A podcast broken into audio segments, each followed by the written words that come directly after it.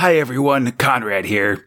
Before we start the show today, I wanted to read one last well wish from our 200th episode from friend of the show Zane. It slipped through my pre-planning for this show and I'd feel terrible if I didn't read it now.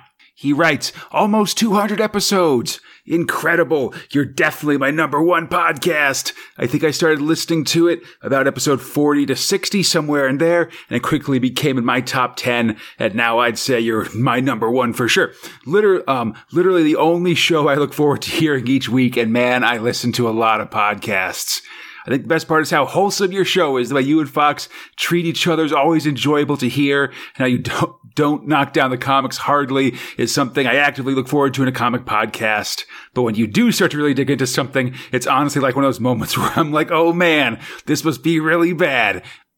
Again, thanks for making such a good show. You definitely deserve more recognition than you're getting. You should be like Jay and Miles popular, in my opinion, which is incredibly high praise and, um, you know, humbling, um, uh, a humbling uh, category to be to be grouped in with for sure. And thank you so much. Hopefully, you still feel that way about me and Fox's relationship after this current episode, which is a little salty. I'll also mention that if anyone listening to this show enjoys it, please feel free to tell anyone you think might be interested in it. Leave ratings and reviews wherever you can. We're still getting new listeners and folks just hopping on, so it's always you know there's al- it's always the right time to talk about Thrill Power and Space Spinner 2000 AD. We've got a new listener episode coming up in a couple weeks, which might be a good place to, to get started on the road to 2000 AD. And now, on with the show!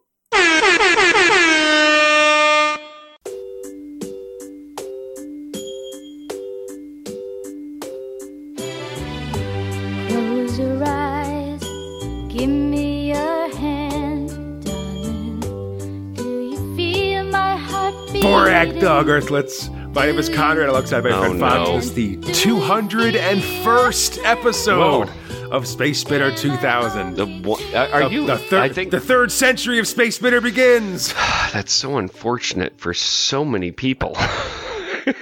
It's a podcast where two Americans try to make sense of the UK's own galaxy's greatest comic, 2000 AD, one month of progs at a time. This episode, we're covering 2000 AD for May 1988, prog 625 to 628. This time, we remain slightly in filler country, even as two huge stories begin Zenith, Phase 3, and Sláine the Horned God. Um, spoilers. There's also like Rogue Trooper kind of continues. Oh, oh, yeah, no, oh, this oh, oh, Rogue. and there's also Rogue a guy and with Dredd as well? There's also a guy with the head of an elephant for a reason, and we'll get there. now who's spo- Now who's I spoiling? mean, that's not. Huh? Huh? Here we go. if you want to read along with us, you'll find the comics we're covering today in Judge Dredd The Complete Case Files 13, Sláine the Horned God, Zenith, Book 3, uh, Rogue Trooper Tales of New Earth 4, Rogue, and uh, the Judge Dredd Magazine, issue 346. Do you know what the big problem here is, Conrad? What is the big problem? the only pages that actually announce that there is a comic book happening inside Mhm. of our thrill power overloaded space spinner 2000 Yeah. podcast Keep, okay, come on.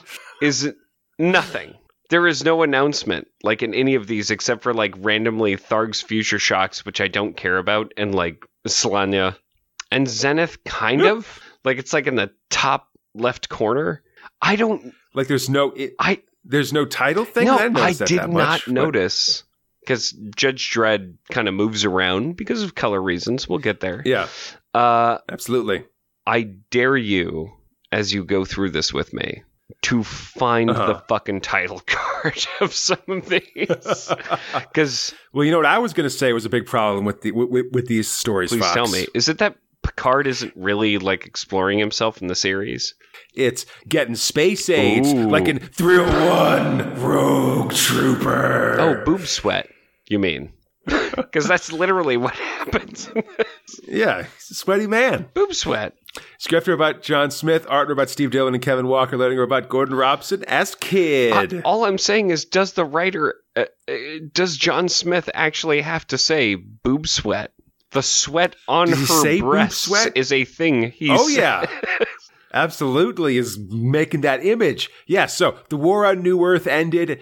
Everything came back to life. Even Rogue, even the chips, even Venus Bluegenes. This is feeling pretty good, except for her nasty pit sweat that he says is booby sweat. But I mean, it's kind of coming from that zone. yeah. There's definitely description of sweat on the breasts of Venus Bluegenes, which is something I apparently blocked It- from my memory because I forgot. It about literally it. a thing that stopped me from reading for a moment and said, "Wait, like that dude just said boob sweat." It's just picking up the weird little details. Maybe I, don't. know. mean, I read the whole Um, thing and it was very uncomfortable. Although what was Yeah. very sexy was all of the super muscular dudes splashing each other in the pool beforehand. fair amount of sexiness in this Mm. Rogue Trooper story, one way or another. But so v- Rogue and Venus make out in the re- in the reborn paradise of And New there's They apparently babies, have kids. like three of them. yeah, they they live happily ever after. And then Rogue wakes up after being dropped from a stretcher in the rain by a bunch of Souther troops because he's this is- he just crucified. This is what happens when you kind of have rejects from boot camp. I mean, all you have to do is Mm. hold two sticks. it's harder than it looks, for the record. Would not Um, know. The soldier. Listen, I don't want to go into my past, but it's harder than It's it looks. dark Um, past. The soldiers we met in last Mm. episode are carrying Rogue somewhere while the GI himself is drugged to the gills, though he's still not quite so drugged that he won't wake up and try to kill anyone that gets too close to him when he when does, he does. when he grabs the dude's respirator and just pulls it yeah, out. he's popping caps. Because the rain They has got to be acid or something, right? It's not normal rain. It's not good rain. Yeah, definitely. Uh, th- they go to move out when one of their buddies is suddenly caught by some barbed wire. But it's It's bio Ex- I love this callback. I really love this callback. It's Yeah, definitely. We um, I I I, I just re-listened to our episode with BioWire in it for the Rogue Trooper collect, uh, uh the third Rogue Trooper collection. did I sound fantastic? And yeah, Did I sound amazing? I mean that covers a lot of ground, so we both have ups and downs in the course of it. I'm not going to lie to you, Fox. My favorite part about BioWire is not what we did in the past. It's how people look at some dude standing randomly in the distance in the current. Well, he's standing like that because of I, I'm pretty sure his whole body is infested by with BioWire. Is and it's holding Yes. him. It's holding him up as he stands there, and like his face mask is, is like black and it's covered in blood and stuff. He's just been just scorched from the inside out by this wire. It's, pretty such awesome. a uh, kind of the thing moment, right? Oh, yeah. Like when you finally It's see good, it and he's standing there kind of thing. for the first moment, you're like, why is he standing there? Why, why, why? Because I didn't realize that that was a different person than the dude laying on the ground, and then you get a Mm, kind yeah, of close up of him. You see all the bits poking out of him, and you're like, that boy. "Oh, Yeah, ew, ew." it's good. Yeah, the chips say there's nothing they can do, so the troops burn the bodies and move on. oh, Rogue Trooper, don't change. War is hell, man. I mean, I guess you just So- burn everything. That's what they're going to do eventually. It's been five days and Rogue's wounds aren't healing. Because of this, the chips have run a biopsy and found that he's been infected by a virus designed to attack the GI immune system. Like I said before, my boy's got space AIDS. I'm not super happy about it in 1989, but here you are. I mean, it's super great that uh, I guess he definitely is not a biochip, yet still all these biochips are consistently indignant. they are trying to keep him alive, though. This is the first time. Of Yeah, they're, they're trying pretty hard. It seems like to get the cure, he'll basically have to be regened. And because they need to save their buddy, they've radioed Southcom earlier in the Oh. day, and there's a ship coming to pick them up. Man, but here's the deal. All these dudes that have been helping him out, well, they're deserters. So the only way Yeah. that you deal with that is not by going down and arresting them and saying like, "Hey, we've got to fucking put you in front of a military tribunal." The military tribunal is quite literally a plane that flies over you and bombs the fuck out of wherever you were. Yeah, the Atmo crap that's supposed that the chips think is going to pick them up just does, a strafing run them on them on them instead. Makes a second pass, and bombs one of the huts they were just in. Jeez. Over the objections of the mutineer, Rogue and Gunner blow this thing out of the sky, and now the South the Southers are wanted for me- for murder too. Time to move out. My out. favorite thing is that the guy who survives is uh oh, he's freaked out by the explosion from the from the, from the you would think his name is Reefer, but it is Definitely. Refray. Ooh. Because he's the fancy joint cigarette, Refray, for the conventional man. Yes, the French trooper. Um, so Rogue's still in a bad way. His compromised immune system means he's got to be in a standard Southern Viro Ooh. suit. Oh, the indignity! Suddenly, all of that shit that's inside of him is very highly contained inside of his body. Yeah, we see he's got like sores on his face, and like his face mask also is like flecked with blood and stuff. It's and he's tough. trying to hork. Um, he's doing a hork. yeah, because we're because we find ourselves um apocalypse nowing through the jungle on the sun in a small and just boat, like in know? Apocalypse Now, a giant squid with a singular eye and no beak comes up and starts trying to attack people. Yeah, played by Dennis Hopper.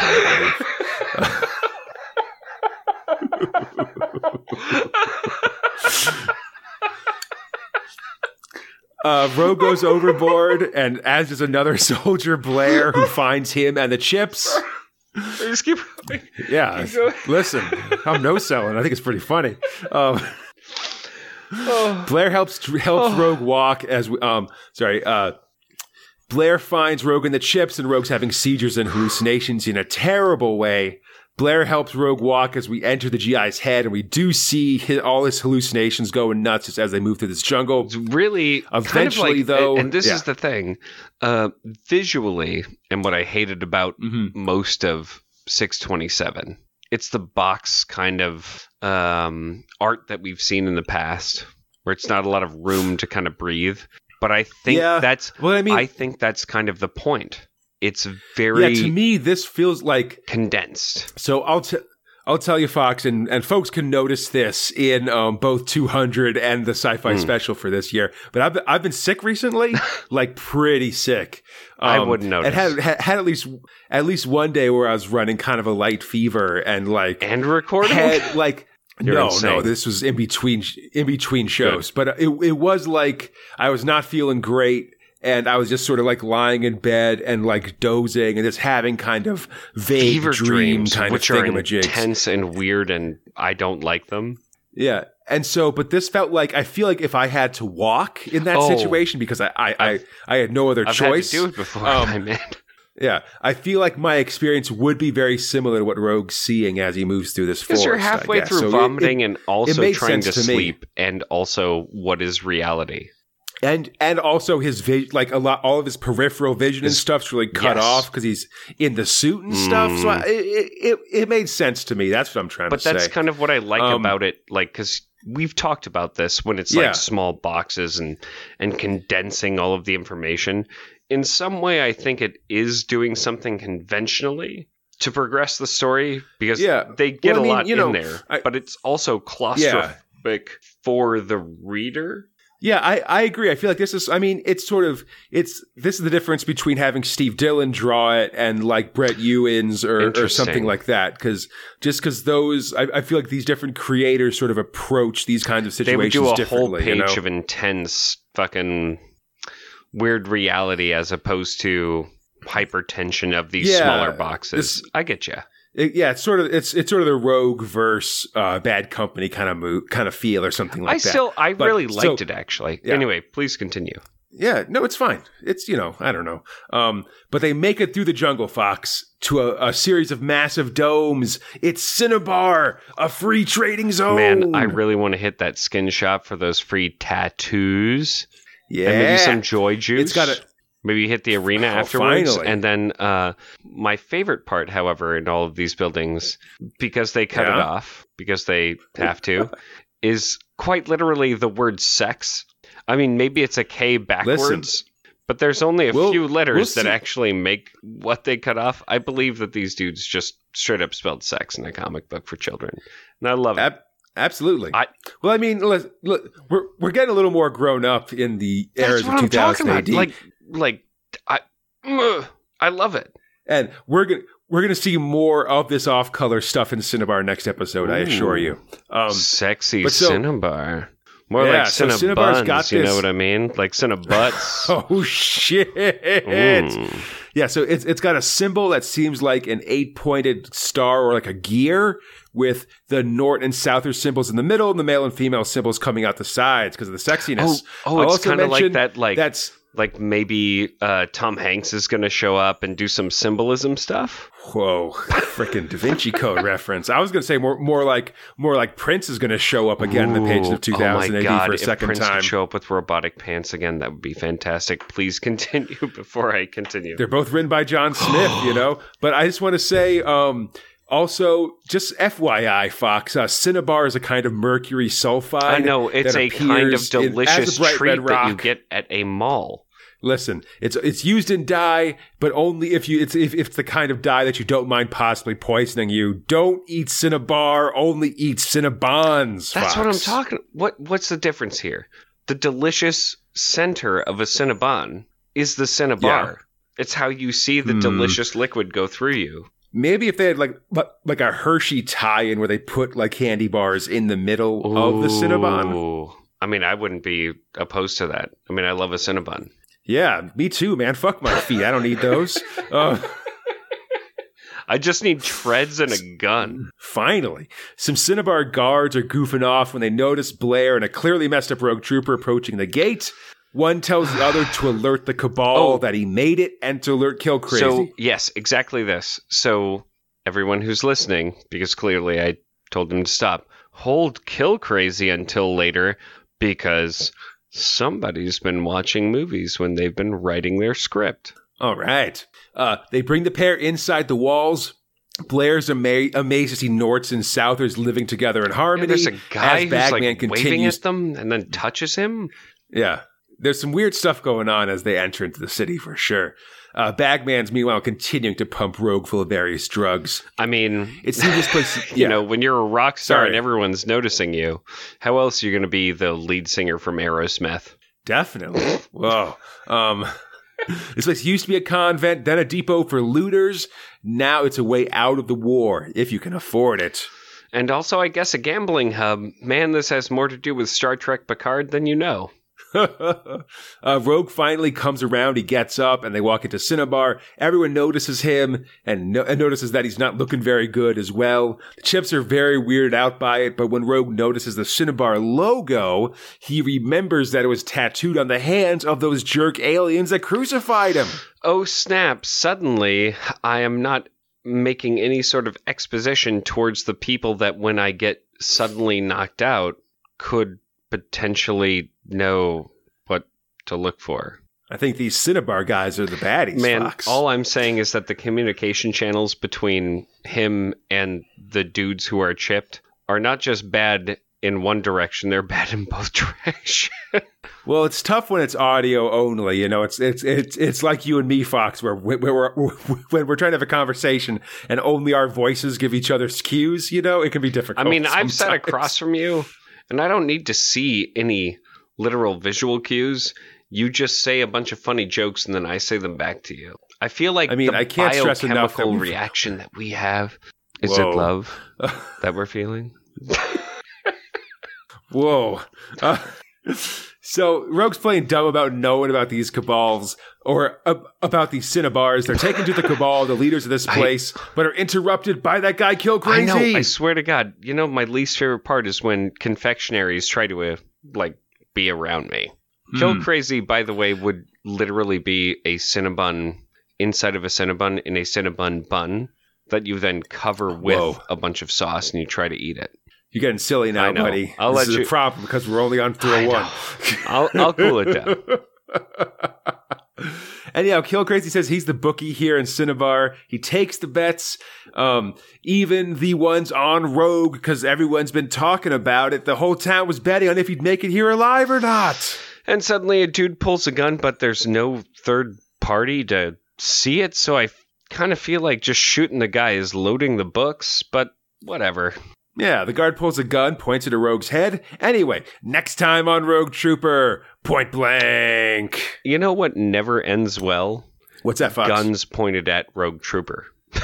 It's true. Even like the what what the fuck did they call the gun that that weird scientist guy when he was trying to assassinate people for aliens? oh, there was that one that like it just bl- it just blinded him because it was supposed to give a sa- feeling of peace. Yeah, exactly. And then He- Rogue had to kill them all, sort of offhanded, like like the chips did most of the He didn't lifting. even I go into tranquility through a peace gun, and that was actually shot at him. The man Yeah, got and listen, crucified yeah. and brought back here. Do you think pointing a gun at a dude who's literally built to destroy all humans? I feel like that's just a bad idea. That's like pointing a gun at RoboCop. Absolutely. Listen, Fox. This is a lesson that the citizens of Cinnabar are going to find out the hard way. Is this way. an origin Next story of episode. Cinnabon? like they become a peaceful race? I'm sorry. Please continue. and travel to the past, delivering sugary sweets to airports and malls I everywhere. mean, they've saved my life more than once. It's not because listen, Cinnabon and Cinnabon are different places. You I- buy this, you buy stuff from Cinnabon. Cinnabon is some is just like a way you you you shorten a more generic confectionery. I'm just saying that either sells me exactly what I want. Which Speaking of things that are short, Thrill Two, Tales from the Doghouse. oh, Doghouse. but they're the cutest ones. Absolutely. Uh, script about Stuart Edwards, art about Mick Austin, learning about Tom Frame. Oh, Just a, a speed bump of some doghouse stories yeah, here. A but little. also like, oh, Yeah, they're fun ones. Absolutely. Um, I'll complain about the filler in this month later in the episode. Mm. Uh, Ernest, Froggy Natterjack from the Romney Marshes in southeast oh, England. that's right. I hated this one. sorry, please continue. is going after the Fogoid shapeshifter with his buddies, See Through, who's some sort of invisible guy with invisible uh, skin and We've- muscles. So different from the Visible Man. He's just sort of a skeleton with, um, but like with, like he actually has No, skin. It's, it's- just invisible. When it's invisible, you call them a skeleton, not a skeleton, and not a skeletron because they're not a robot. you got to be a robot. yeah, exactly. Yeah. So come on, they're a skeleton when they have the fair bits. enough. Ooh. Um, uh, there, then there's Sanders, who's a small chicken guy, and Cyclops, who's a Cyclops. Sanders is my favorite, just so you know. He's pretty but good. also, Yeah, why is this not about bugs the entire time?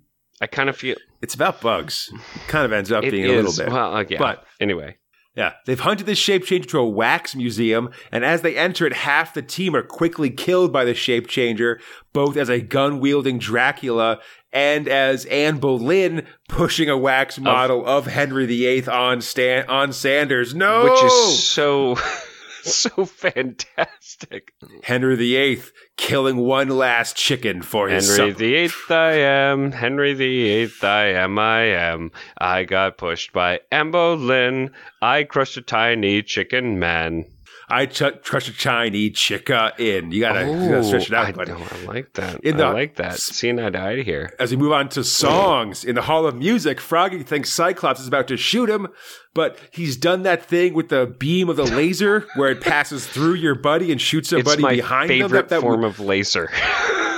We've definitely seen this a lot, both in Dredd and in uh, Strontium Dog. Actually, one time Johnny Alpha pretended to shoot himself in the head, but he actually shot through his head and shot the guy that was making him shoot himself in the head. Fox, it was a really solid move I've solid never move. seen this outside of this comic where someone projects a laser through something else because the laser explodes at a specific. And it is maybe Yeah. my favorite scientific trope that is completely only encapsulated in here. Uh, like, comment, subscribe It's if a- it's in any other work of fiction. I'm I'm interested. I feel I honestly I seen it. in terms of weapon gimmicks, I feel like we've actually seen this more than the fact that's that a judge's pistol will Yes. explode if you try to use it and you're not a judge, Absolutely. you know? I I Like, I literally believe It comes up a fair amount exactly in this. Like name a science fiction anything where you have seen this particular thing. no, no, this feels like a very much a 2000 AD branded like um like like it, it's the lightsaber of, of 2000 AD. I kind of love it. the, the varial beam laser. I kind of fucking love it. It just goes through you because it explodes over there, not in you. well, yeah, you you program it and it's light, man. That's how light works. It's magic. Light is magic.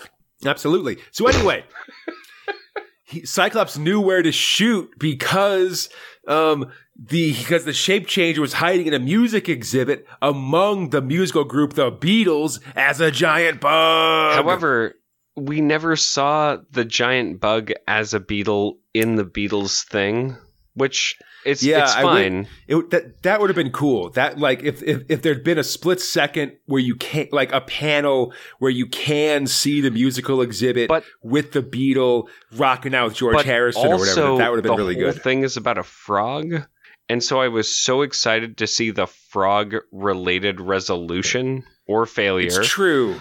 Because if the Yeah, thing was a I'd beetle say- the whole time, and then suddenly he snapped his tongue and ate a human-sized beetle, that would Yeah, be kind I of think rad. I think honestly, this one and that one about Maeve with the many arms Yeah. feels like the only two Tales of the Doghouse that haven't been explicitly written for pun purposes based on who the uh on who the dog but then why am I reading Tales of the Doghouse if it isn't both awesome and also topical?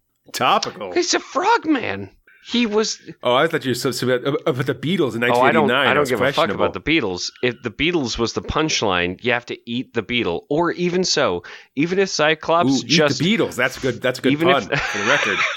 even if Cyclops just fried the beetle, just having him eat it as the very end panel would have been like, like, well, at least I That I get been the money and some lunch. Yuck, yuck, yuck. Like Oh. that would have been fantastic. Or the rate. The rates aren't great, but the food's decent, or something like Oh, that. mm. Chef's kiss for that one. That's a chef's Doing kiss. it. Speaking of punny little Strontium dog stories, Jerry Ratty Cagney is from Brunswick. He's a tiny rat Oh, he's so cute. He's kind of like um, what's the what's the work of fiction I'm thinking of? Redwall. Stuart Little. Well, not Stuart Little, but Redwall, because he's got a he's got a little tiny sword and a little tiny gun. Yeah, live it up. Um, so he volunteers to go to bring Sorry, in Continue. mass murderer Mad Monster for three hundred thousand credits. That's actually pretty big for someone so good rate. adorably small. no, that's what Johnny Alpha would be going after as well in terms of amount. So clearly, the he's other great. dogs laugh at him. Yeah, the other dogs laugh at him for his tiny size, but he ain't care. Mm-mm. After a long space flight where he's got to fly in cargo, he eventually arrives in the I mean, jungles the of France to catch the door down. Yeah, he's tough, He's man. not, and Come it's not even a tiny door; it's an elephant-sized door. He's got powerful rat legs. He's freaking Muad'Dib over here, He man. has, Come on. he has the powers of a rat if upscaled to the size of a human.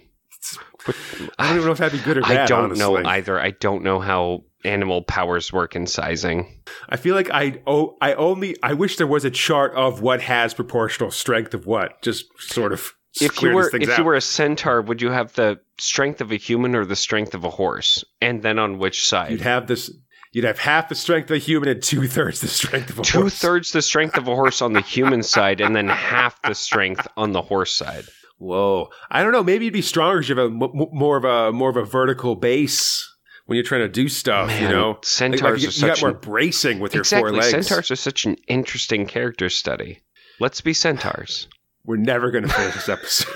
I promise you we will, but not well. All right.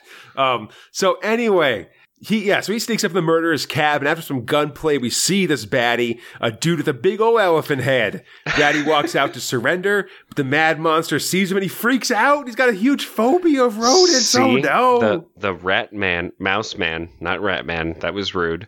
The mouse man knew. He knew, like, oh, yeah. oh, I have a I have a mouse head. You have an elephant head. I know exactly what's going on. Well, yeah, because the day is saved because it's true that an elephant never forgets their own phobia of rodents. He didn't need to be Johnny Alpha. He just had to be an adorable mouse man, but not the size of a As mouse. opposed, just slightly smaller than yeah, average smaller, human. smaller than average. Yeah. Yeah. yeah. And speaking of tiny men accomplishing big things, Fox, be they mouse shaped bounty hunters or blue ones inside the heads of other people. Thrill three, Judge Dredd. I feel like this is not going to end well for certain people.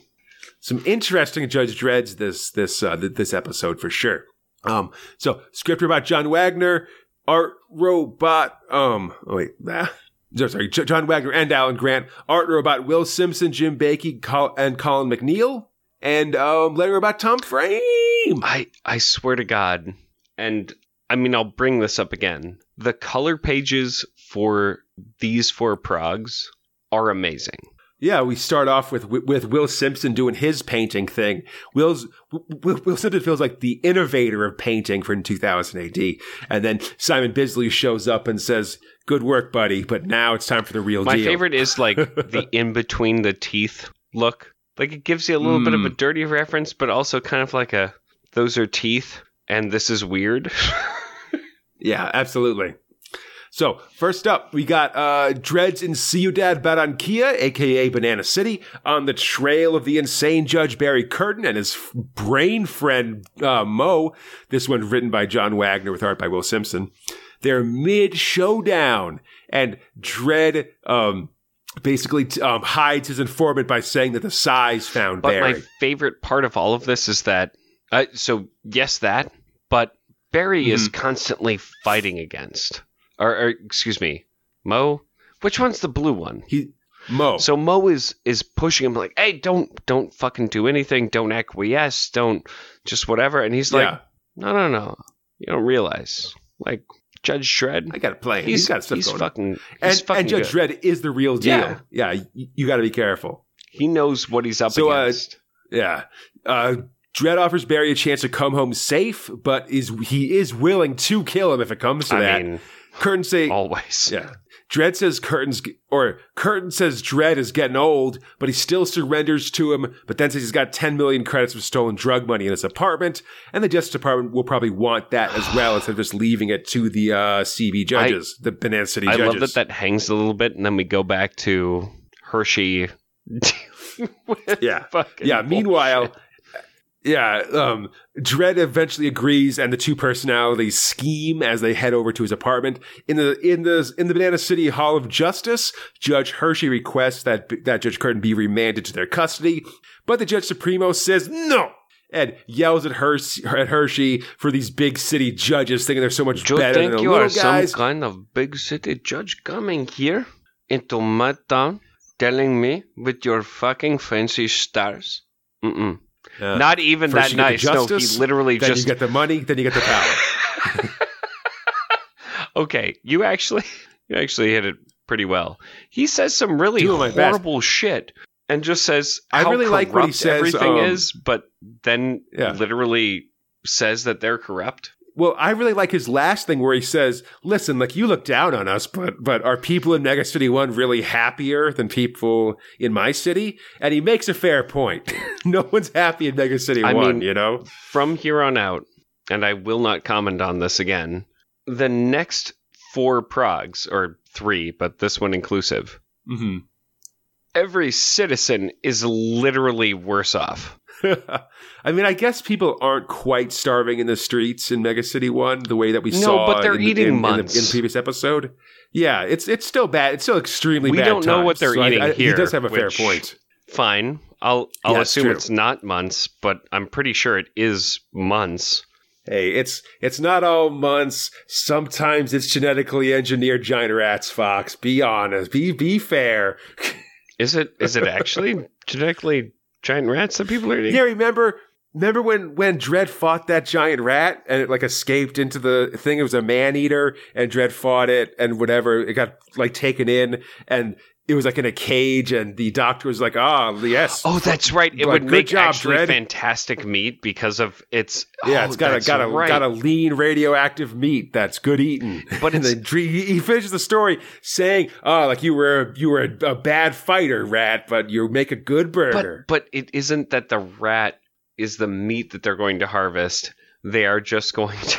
That's my. no, I think they were starting a breeding program with those rats, buddy. But Oh my anyway, god. meanwhile at Barry's place, Barry hands thought they were Dredd just that suitcase full of rat fr- of cash. No, go for. Oh well. I mean, that's not going to work. Yeah, Dredd refuses to open it because it's obviously booby trapped. obviously a booby trap. It's got two booby traps. It's also got a gun built into it, which Barry uses to shoot man. Dredd. If I'm going to press that special booby trap gun, and you let me press the special booby trap gun, you, you kind of deserve to get blasted. But the whole time, That's right. And what I love about the mm, overture of this whole thing is Judge Dredd is getting slow, even when he's in the thick of when he shouldn't be. Absolutely. Yeah. The older judge gets hit in the arm as Barry lays boots to him, and he can't, like, you know, he can't leave him alone. Like, he's like, leave me alone. I can't. You're a psycho. Kern starts monologuing, like you said, about Dredd being past his prime and getting old. Well, and he always And waits for the monologue. yeah, because at that point, Dredd grabs that briefcase and hucks at Barry. It opens as it does and hits him right in the face with nerve gas inside. And, oh, hey, listen, man. you know what happens? Your neck starts to fill with gas, and also your head. I I didn't see what was hundred percent happening here. It's hard to tell with. I mean, it's sort of on purpose hard to tell with how Higgins doing it, but it's pretty clear That that he- he, dies a pretty exactly terrible nerve because gas you death. see him unlock it. I knew that he was gonna throw it at him, and you see the cash kind of coming out. I love Mhm. the two pictures: Barry grabbing his own neck, and Mo Yeah, and grabbing his own Mo neck. kind of inside his brain, yeah, like sort of dying with him and stuff. It's cool, definitely. because Mo is not an extra dimensional or extraterrestrial or extra whatever. no, he's just a he's a a figment. manifestation of Barry's exactly. mind. Yeah, And I love that it it doesn't need to make a new character out of that. Judge Dredd will just No. hunt you to the ends of the earth and your weird blue guy inside your brain. absolutely. But let's get away from color here, Fox, because Sláine's going to be in the middle pages Oh. for the next two and a half months of and it deserves it so much.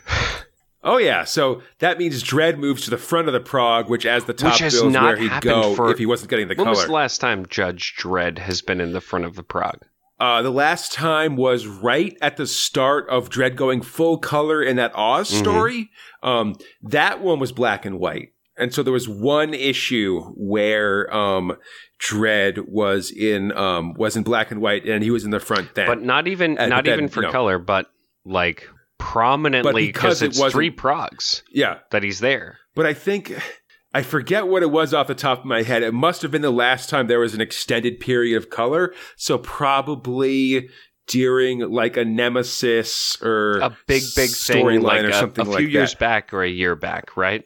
Like Yeah, like a big, like like Pat is- Mills, like you know something prestigious that needs the color When- pages. I mean, like like, Sláine the horn. when I got to frankly, six you know.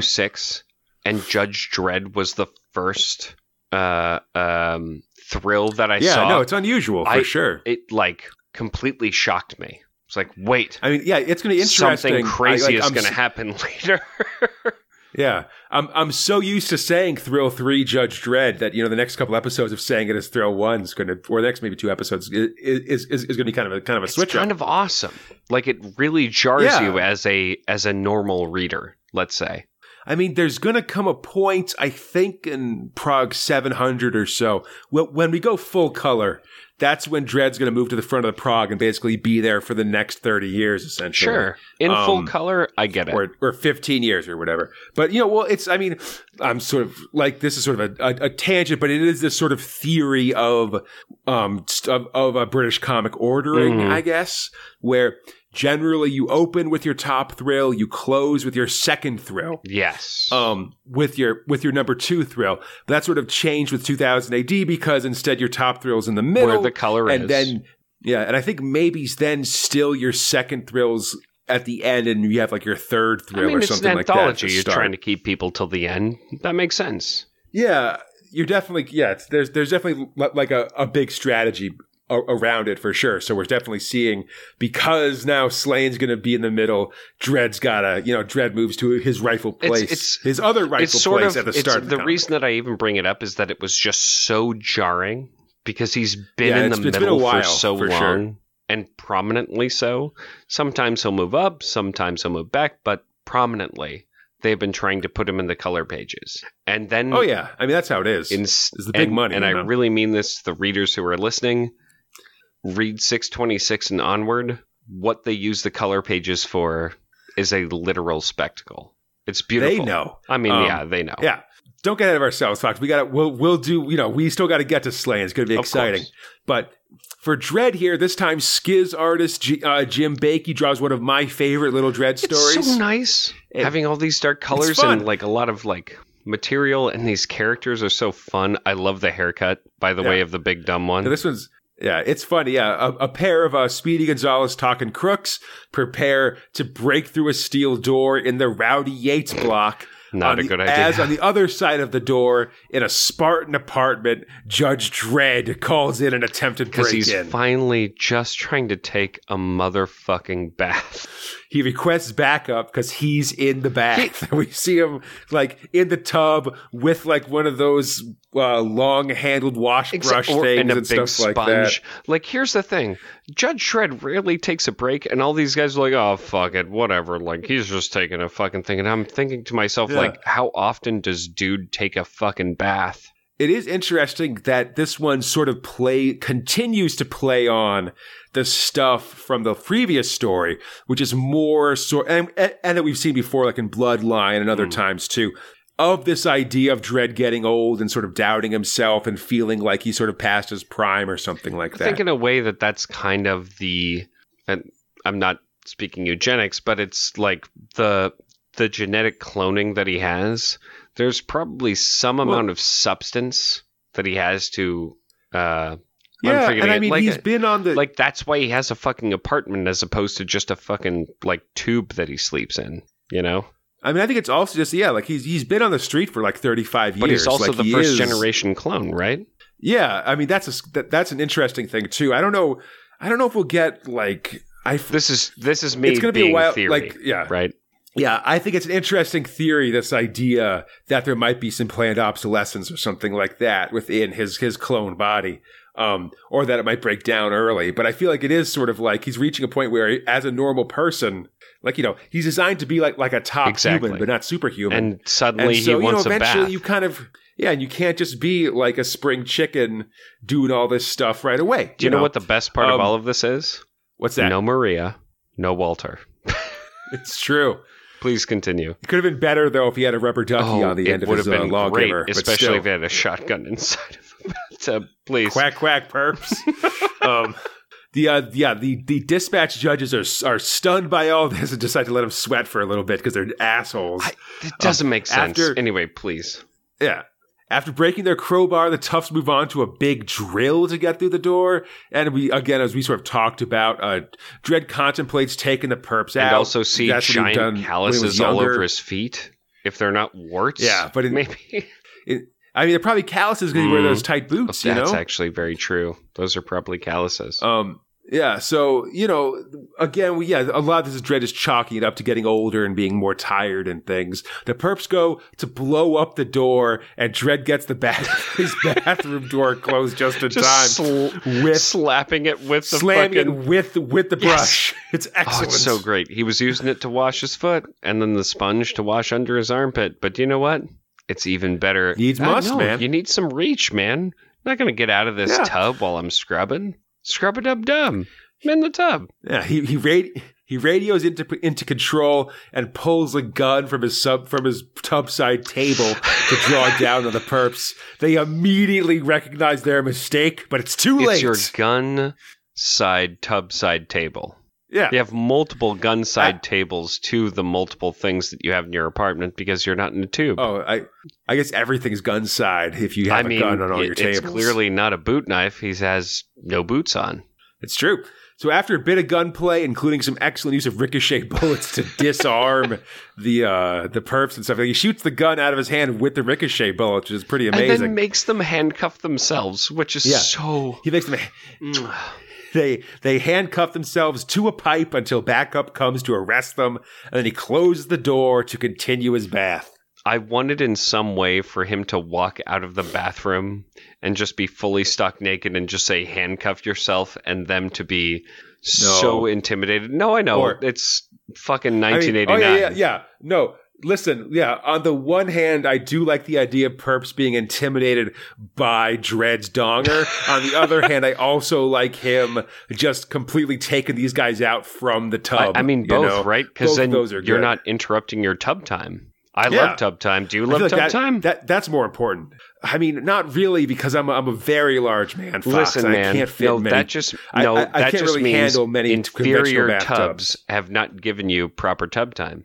Yeah, well, listen. Like maybe if everybody like uh, donates to the show, it makes me rich, then I can afford a Conrad sized tub. a That's the dream. tub. I think it'd have to be one of those ones that are actually like like mini jacuzzis or something. to be honest, like that you know, that's what my grandma has. And I'll be honest, it's fucking amazing. gotta live it up. Okay, so let's let's get going. Let's Fox. read We some gotta- newspapers and be a man some- with a beard Yeah. who is suddenly accosted. John Cassavetes is dead. He died in February of 1989, so probably very very recently to when this comic was like being written by Alan In- Grant and art being done by Actually, Colin MacNeil. quite honestly, yes, he made a series of um I wouldn't call them B films, but they're pretty up there. They're like A minus B plus. Uh I've seen what was it? It wasn't called Girls. Uh well anyway, please continue. Yeah, medium sized Hollywood guy. 122 years later, a man is reading a newspaper about it, and Mega City One never knew he lived. There's other news articles here too, all banned by the Justice Department.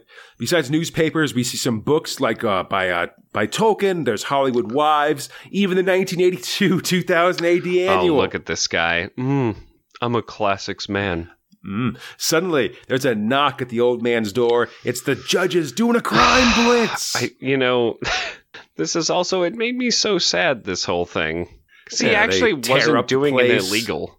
Not really. They check his goldfish license, all the usual stuff. He seems clean, but then a judge finds a secret doorway in his bathroom sink cabinet. It leads to his hidey hole full of forbidden d- documents, and he's taken away, demanding to know why they're all banned. Why is it a secret that John Cassavetes is I, dead? I sw- Don't ask me, citizen. Now move. and but also then suddenly you see Dredd take up a newspaper. Uh, Yeah.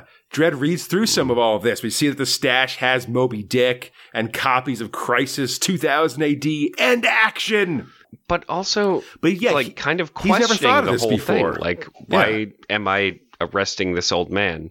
There are two things that I think about this. First, never in Mega City have like a like a false wall where you keep your shit. Just put it out. They're just going to throw it on the. I, they probably well, I literally mean they're. hide in plain sight. Yeah, no, they're just going to Yeah. throw it on the fucking ground, right? Uh, but secondarily, uh, Judge Dredd walks out with a book and a newspaper. Yeah, he's got to think about some stuff. It's interesting. I think so. Like what what this made me think of, Fox, is that um, you know how all of these city blocks in in Mega City One are named after celebrities and stuff. Mhm. But like, what if the people of Mega City One don't know that? I guess. Oh no, I think that that is emphatically true. How would they know that? There's no historical Yeah, record as far as we know, and most of them are below Right. the poverty line, right. Yeah, I mean, one, they're dumb, of course, and they have Yeah, I no mean, I way think it's to interesting- rectify that. Yeah, I think it's just an interesting thing. 'cause- yeah, because well, because because all the information's banned. So like you know, if you're in like, what if you're in the Adolf Hitler butt block and you don't know who Adolf Hitler is or something Well, like that, that- You know, like I, I, it's an interesting concept and an interesting layer of what is what's going on in Mega City One. in, I guess in my imagination, it has always been you and me, kind of you telling me these people, or at least I, I kind of know them. I think that the information, or at least how I've been thinking about it, is banned specifically because, uh, even though they're wrong in a way, the judges don't want people reaching to the past because the past was violent. And the only most Mm. violent people can only be the fascist government that's ruling you, right? You don't need to burn Yeah, or maybe- books if there are no books. that's fair for sure. It it was just a very interesting thing because my favorite part of this entire thing It was him asking why, and the books that they're bringing out, he's like, I'm not selling them, I'm not doing any of this. He had them in a false wall, And- which was literally the incriminating part, but it was Judge Dredd lot of- walking yeah. out with a book and a newspaper. and a lot of the information is just real, like Benign. doesn't like yeah benign or like yeah not that big a thing it's just like you know celebrity gossip and Exactly. newspaper and like uh, te- and tv times but any from but any 122 context years would ago. be dangerous context in a Yeah, in, in that kind of world, right? And definitely when Judge Dredd takes a moment to realize, well, none of this matters, it's just fucking garbage, and then walks out with those things, do you think he's gonna fucking write a report and put those in evidence? Maybe it's It hard is, to tell. Exactly. Like I don't know. He hates writing reports and all that shit, but it is hard to tell. It's hard to tell what that walking away with those things mean. Yeah, because on on the one hand, I'd assume that Dredd would be real, like you know, would be ramrod straight and like never think of of of, of compromising. But then you're stuff. in we're his also head. seeing Dredd in, entering a weird new space in his head. That's sort of you know, it's, it's Well, I mean, it was the sure. last half of this thing was just him kind of questioning that, not completely, but just kind Yeah. of slightly. Yeah, no, it's, it's very interesting. It's very, um, you know, for so many years, Dredd's been a man dead set against change and all this other stuff. So it's interesting to see him sort of like have these little cracks appear in in time. I think you know, that that Um, is kind of core to the thing, or I hope it is, because I don't have foresight into how these things are going to go. But Mhm. how you and I have kind of been reading this, and for how long we have. I mean, when we first Sure. started, Judge Dredd was an awesome action jackboot hero. He's been that for a Yeah. long time, but Well, but for the sort of- last I mean, like six it- months, people have been literally questioning his psychology. And it's not just someone saying yeah. get some tighter boots, which was one off. Well, I feel like that that that that's part of it, but I feel like you know this. Um, at least partially, I feel like this introspection Dredd's having is part of the fallout of um of also making the Justice Department have a little bit more nuance. I guess. Yes. Like part of the fallout of like revolution and stuff in this and these stories making the Justice Department appear to be the bad guy means that we also have to have little pieces of Dredd questioning it and changing and stuff like that. It's not going to be all the way, but I think it's sort of interesting stuff that we should definitely keep an eye on it coming up. Um, let's let's finish Absolutely. up Dredd here. That was fun. That was fun though. We've yeah, because we're having these big talks. We've talked a lot, and I'm also but I'm looking at the second half of this episode and know that we want to talk a lot about that as well. So we gotta get going. Get at her. Um, Alan Grant and Colin MacNeil continue in the next story. Though this one I feel like has a very Steve Dillon art style to it. Absolutely. Um, the Mega City One show Star for a Day is featuring Cynthia, a moped that hasn't stopped running for more than a decade. Which suddenly We- makes me feel like maybe you should never stop being in a moped after a certain point. It seems like they've survived better than most, for sure. We meet the occupants, the Wilbury family, a clear reference to supergroup the Traveling Wilburys. Mhm. Oh, I feel like I got the hiccups suddenly. Oh no. Uh, the host wishes congratulations as we meet the kids, Dave and Davina, and the grandma, Granola Wilbury, who isn't rattled by the fame because she can't hear anything. we, we, eh? We meet the patriarch, Jetta, who explains the dirty world of Mega City 1. They started rolling during the housing crisis of 2099, which is right when 2080 started. Um, avoided both the robot rebellion, block mania, and the apocalypse war. Without much housing stocks, they've been heading for the light ever since. I mean, it feels like they've literally been the luckiest people in the entire city. I mean, yeah, they're definitely. I mean, I guess like No, they've been the luckiest people in the entire yeah, city. No, I, I mean, there must be a bunch of people in Mega City One who haven't really felt the direct effects of things. something like that. sure, but were they But in a block honestly, or I in bet- a fucking moped? Yeah. I mean, I bet most of them, most people at least got hit by Block Mania to an extent, Right. unless you're like Crazy Max normal and just drinking No, champagne instead. up. These guys have their own water in their moped that once in a while they have to hook up to the mainstream of things. Yeah, absolutely. So, uh, Jetta hates all this traveling, but he keeps on like a ship and uh, says to never trust the judges when they promise you to give you a house. That is never what you should say on public access television. the host definitely seems uh, a little put off by it, but he lets Jetta know that he's not um uh, he's not alone anymore because once he hits 10 million kilometers, he'll win a permanent lease on a luxury apartment in Don Trump Tower. Uh, So there's a lot to unpack there. Only the best apartments, Fox. Listen, it's only the best apartments, but it's only the best apartments right. if you can actually. All right, I know, go. no, I know. hey, Uh, there you go. I'm just saying that there was no guarantee in what he said that if you broke the law, you would still have it. That's true.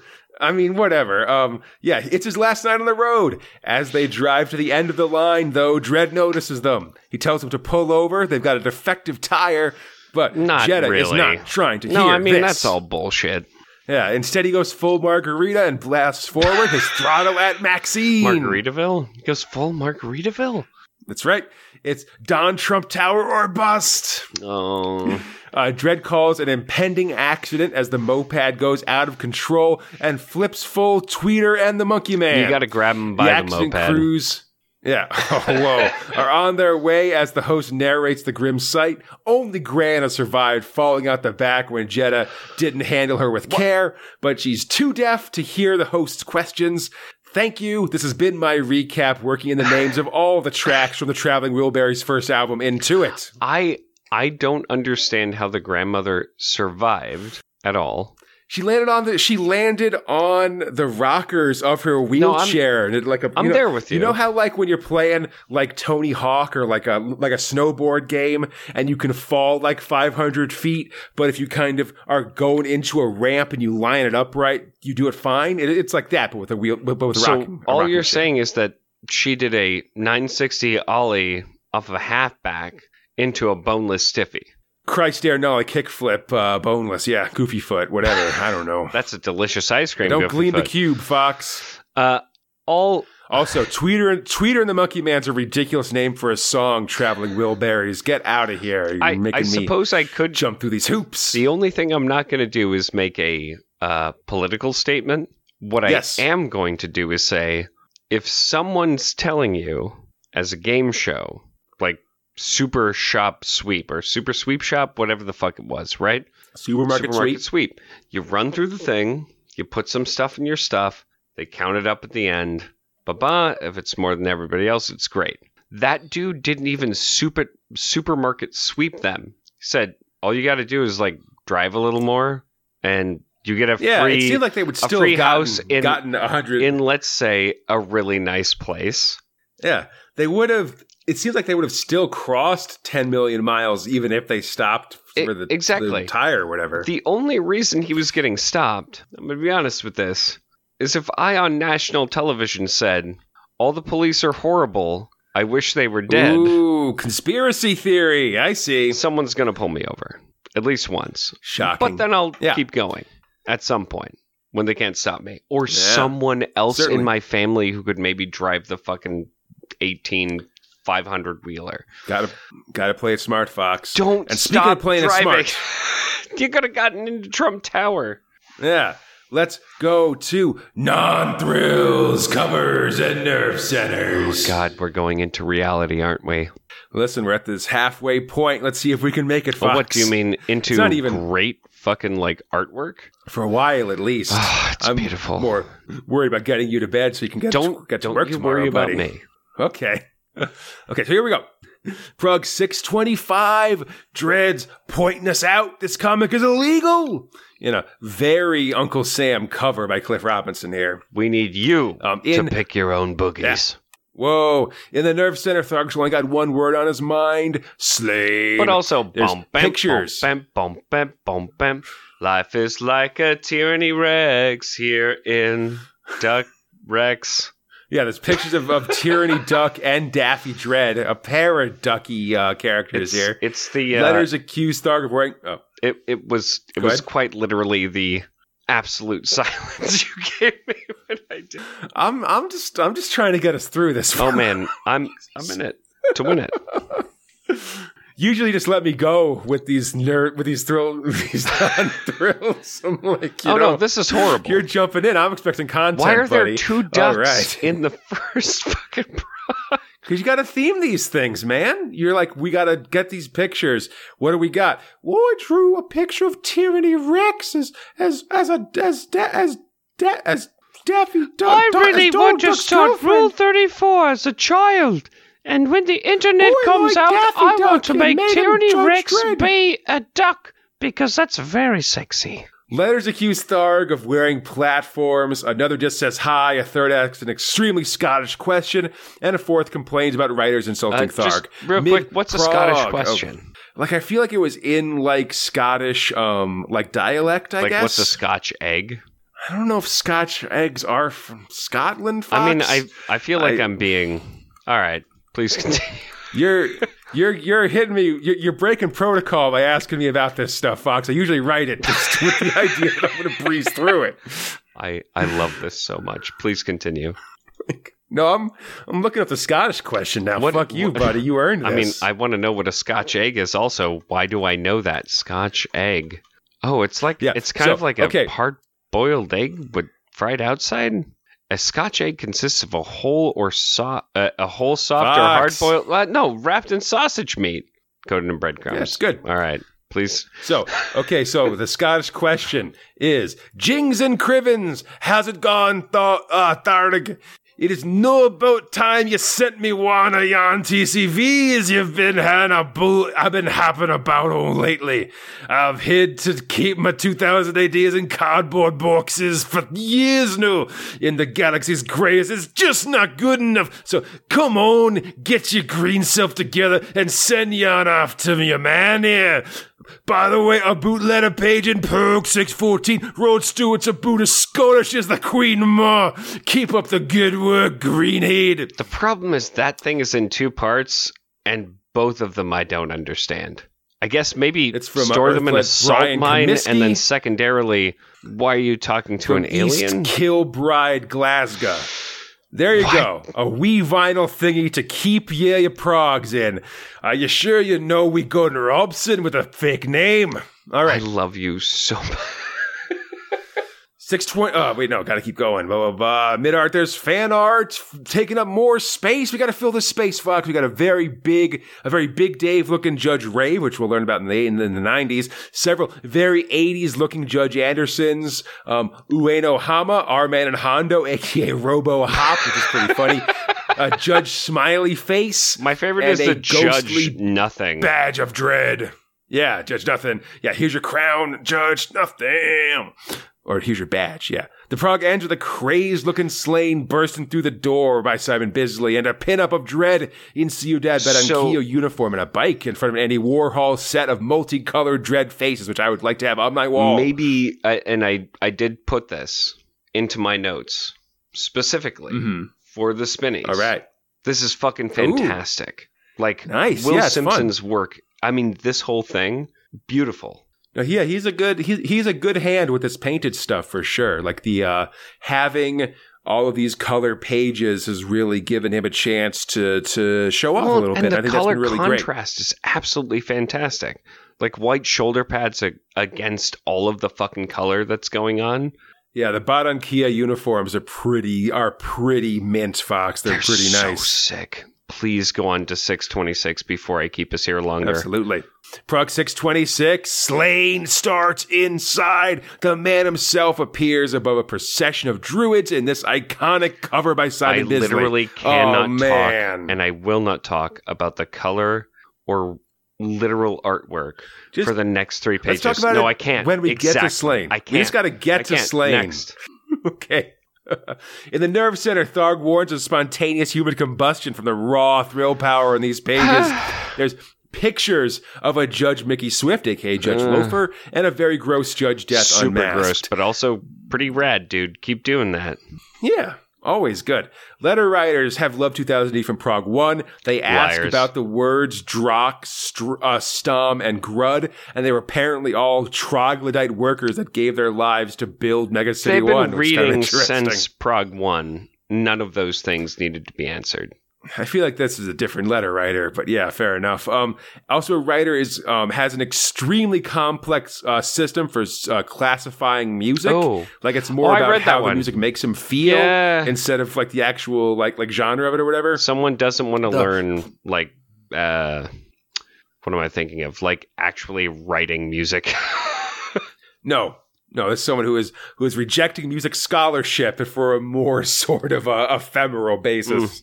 Um, at the end, there's a uh, there's a map of Sláine's world. Once again, cementing this as a fantasy epic. Got to have a map to be a fantasy I epic. would, I would still see- argue prior to that is Sláine Guide to the Horn God. I, I know that it's the opening Well, yeah. page. It's just my favorite I'm- thing. I was going to talk about that with Sláine. I was going to go All into right, that then with we're the actual on. Sláine Moving story, on. Fox. Yeah. Um. So we can see here. Um. It's basically like it's It Europe looks like before Africa. the flood. It's it's. I mean, it looks like Europe. no, I mean, no, Like, I mean just the tell you. outline of like where they're trying to say Oh, the yeah. short seas are. Like it, he's making it look like Africa. I mean, it's it, it it's got this kind of like the coloring of it. It, it has this kind of like browner look that I sort of associate with like the, the Sahara Desert on maps Sure. and things like that. Um, but yeah, so it, it sort of got Europe, and then the the borders of um, where the sea hasn't um, led to is a big landmass of going out a couple hundred miles. There is the literally edge no. Mediterranean and no Yeah, anything east. There's no Mediterranean. The British Isles are one big landmass and and a part of Europe with an in, an inland sea where St. George's Channel is now. Uh, Sláine's people basically live in the middle of, of what we call the Irish Sea and today. someone's super hard on Albion. Yeah, we all know about a dude who was a king once. Oh, or will be in the future from Sláine's perspective. Art, wait, are you serious? Like Pro- Arthur shows up? Oh, God, don't tell me. well, don't if you'll remember in uh, Tomb of Terror, there was that guy with the uh, kind of the six things coming Yeah. off his head or whatever. Yes. And that guy was Merlin. They called him Merlin Well, no, a bunch I- of times. Or they said like he was going by another Is name. he actually coming So- back? Are we gonna have feelings about a fucking pluke? Can't answer these questions, but I don't think that much, Fox. Not that much. I least. love you. Prog 627. Vox Pop. Uh, Zenith Phase 3 is go with this Steve Yeowell cover. Nice to see Yeowell get a chance to do a Sláine cover now and then. sometimes, a lot of Sláine sometimes you gotta done by do a people. reverse, like hip thrust, to know Mm, that that dude is Zenith and he's so sexy. Absolutely. In the Nerve Center, Tharg wants to know what you think of Sláine, and there are pictures of a dark skater judge saying skate or don't, and two kids getting arrested by Judge Invisible. Letters ask how old Tharg is. Another asks if 2000 AD is into thrash or grindcore, hmm. and a third is tired of all these silly letters. What? Mid prog, there's an ad the for the Dredd. Please continue. Yeah. There's an ad for the Dredd Mega special, which we've talked about here on the show. There's a new single from the band Alien Sex Fiend. I was about to a... ask you about this. I've never heard of Alien Sex Fiend. What? Look it up, buddy. It's, a band. They get they kind of I feel like they not in this case, but they're one of these bands that also like does a lot of contracting with 2000 AD folks to sort of do their album covers and things like that. Oh, oh no! I'm looking and, uh, at them. and They're my. Yeah. Uh, anyway, please continue. Perfect. and there's a third ad with a promise from Tharg. Next prog, more of the same. The- Really? The prog ends with a pretty funny star scan by Jim Baikie of Dredd on his massive Lawmaster, Oh. checking the dog license of this old lady with their tiny little My- dog as it yaps at Dredd. It's pretty My funny. favorite part is all of us have been there, where it's a an older woman with just the smallest dog possible.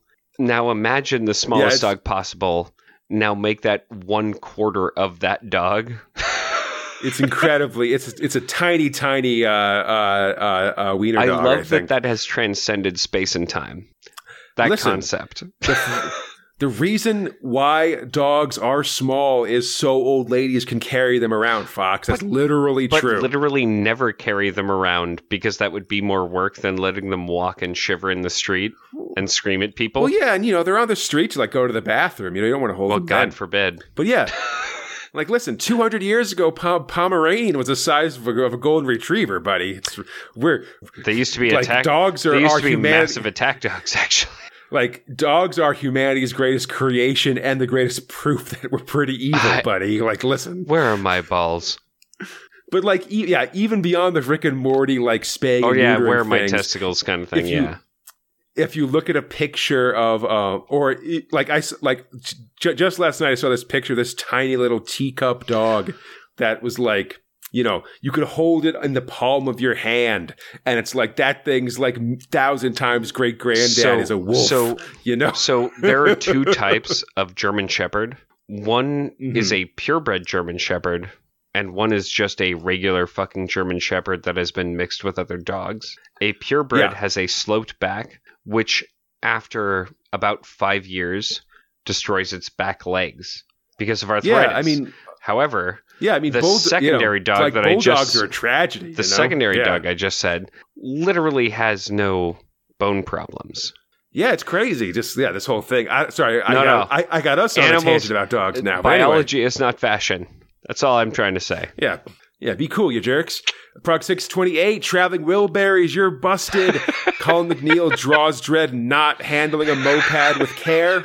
In the Nerve Center, Tharg plugs the sci-fi special, which we've also covered. It was one of these the vagaries of the 200th episode, Foxman. that I had to move some of these some of these specials around Oh a little God. bit. So whatever, they aren't quite in release order. Who is anyway? Judge uh, Latoya?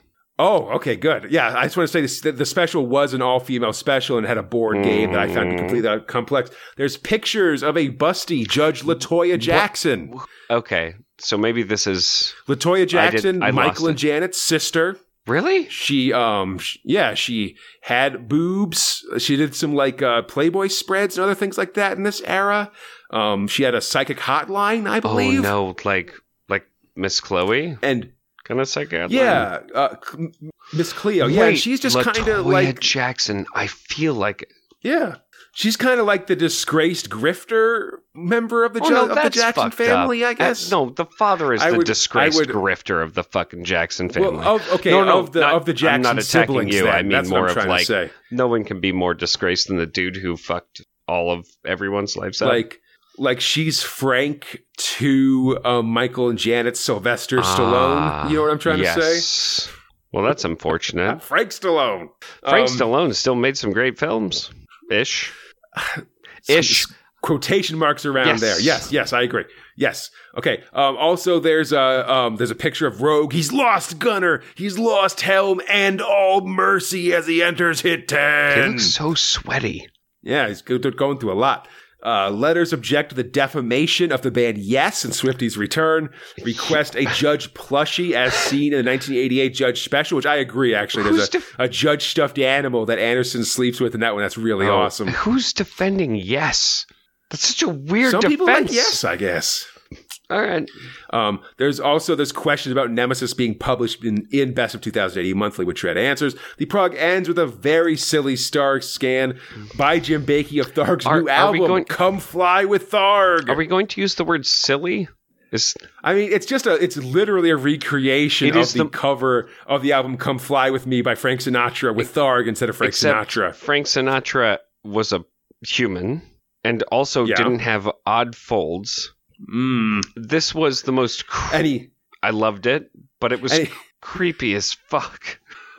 yeah, and he never, and he never sang uh, "Gefeltebet You," "April on Omicron '74," or "Fly Me to the Moonrunners." Fly me to the Moonrunners. Show me Let a me do strange business among the psychic lady. Who keeps me in her weird? God, I just don't even know. Show me what a mini skirt's like in various space station bars. All you have to do is go look at look up Belardinelli in the fucking white pages and say, "Hey, Yeah, speaking of, yeah, well, you know, Be- Ardinelli is a classic, um, short you know, mini skirt well-done boy, artist. but also a man who He's- makes Pikachu's that you can talk to." Yeah, and he spent, um, he he drew many of the early episodes of a specific thrill that I quite enjoy. And what- Fox, Thrill could that be? a thrill that we number as Thrill Four Slonya. wow, you really got you really got in there with that one. doing it. Script about Pat Mills, art about Simon Bisley, letter about Steve Potter. Oh, buddy, the Horn God is here. So, just before we get started, Fox, I want to Please. give you a blurb on the Horn God. Horn God, incredibly important thrill in the history of British comics. Um, Okay. we, they, we we could tell that they know this just from all the hype over the last two months we've seen. I seen. mean, they've definitely They been laying down the be big. framework. Yeah. But my understanding is that the horn god ended up as as a phenomenon. Basically, Really? as soon as as soon as the the the uh, the the the part we're reading here ends, they're going to start selling full color albums of it, and they're going to do amazing sales in both the UK and continental What Europe. I don't understand six- is why they didn't use the first page of 626 on the cover of the actual Well, comic. Ho- Hold on, Please. hold on. I'm, I'm, we, we, we, we can talk about that. Um, it's a, it's huge success, and it, and that huge success is what will get, we'll, we'll start getting 2080 more colorized. This idea we can sell these big color albums for a lot of Oh. money. Um, it, it's why we're going to get more color pages later this year, and eventually full This color comic. the year after that. Yeah, well, I mean, this series that we're starting here, um, it'll cement Simon Bisley as an all-important British comic influence. And um, though we've seen some painted stories in 2084, especially from Will Simpson, Bisley is basically thoroughly changing the game with every issue of Is, Horn God that is we read Bisley doing the coloring of his own work? I believe so. Yes, I, I, I mean, it's I, I spectacular. think he's painting it, There's, so it's not there's a reason I'm holding because off. Yeah, because this art is is painted. It's not the Exactly. usual thing where you where you draw inks and then you you or where you draw pencils and then you do inks over that and then color over No, it's that. I believe the built art. into the story. Yeah, Well, um, the horn god is called You the, know what I mean. Please. you know, it's it's all art, buddy. Come on. Um, the the horn god is called the crown jewels of British comics, so that doesn't keep uh, current publishers from occasionally drastically dropping the price of of it to launch new series. Um, every episode starts with a black and white page, often with kind of a previously on Mm. Sláine bur- blurb, or just some kind of like you know Celtic designs and Simon Bisley drawing some fun stuff. Um, and um, this one that we start with has a full info dump defining all the characters and the world of Sláine, including some pronunciations, which might have been helpful up until this point. Sláine is, of course, pronounced Slanya, but I'm not doing that. So, in a way, uh, and correct me on this, he's kind of Mm-hmm. where Nemesis was big. This is bigger. Where Dredd Oh, was I was mean- huge. This is huger. Well, I mean, Dredd's Dredd's still like, like like the biggest thing, but this is a very important. Like this section is real big. I mean, like uh, 2000 AD, re- like not recently, but like a, a a year or two ago, rele- started releasing these like collected edition things.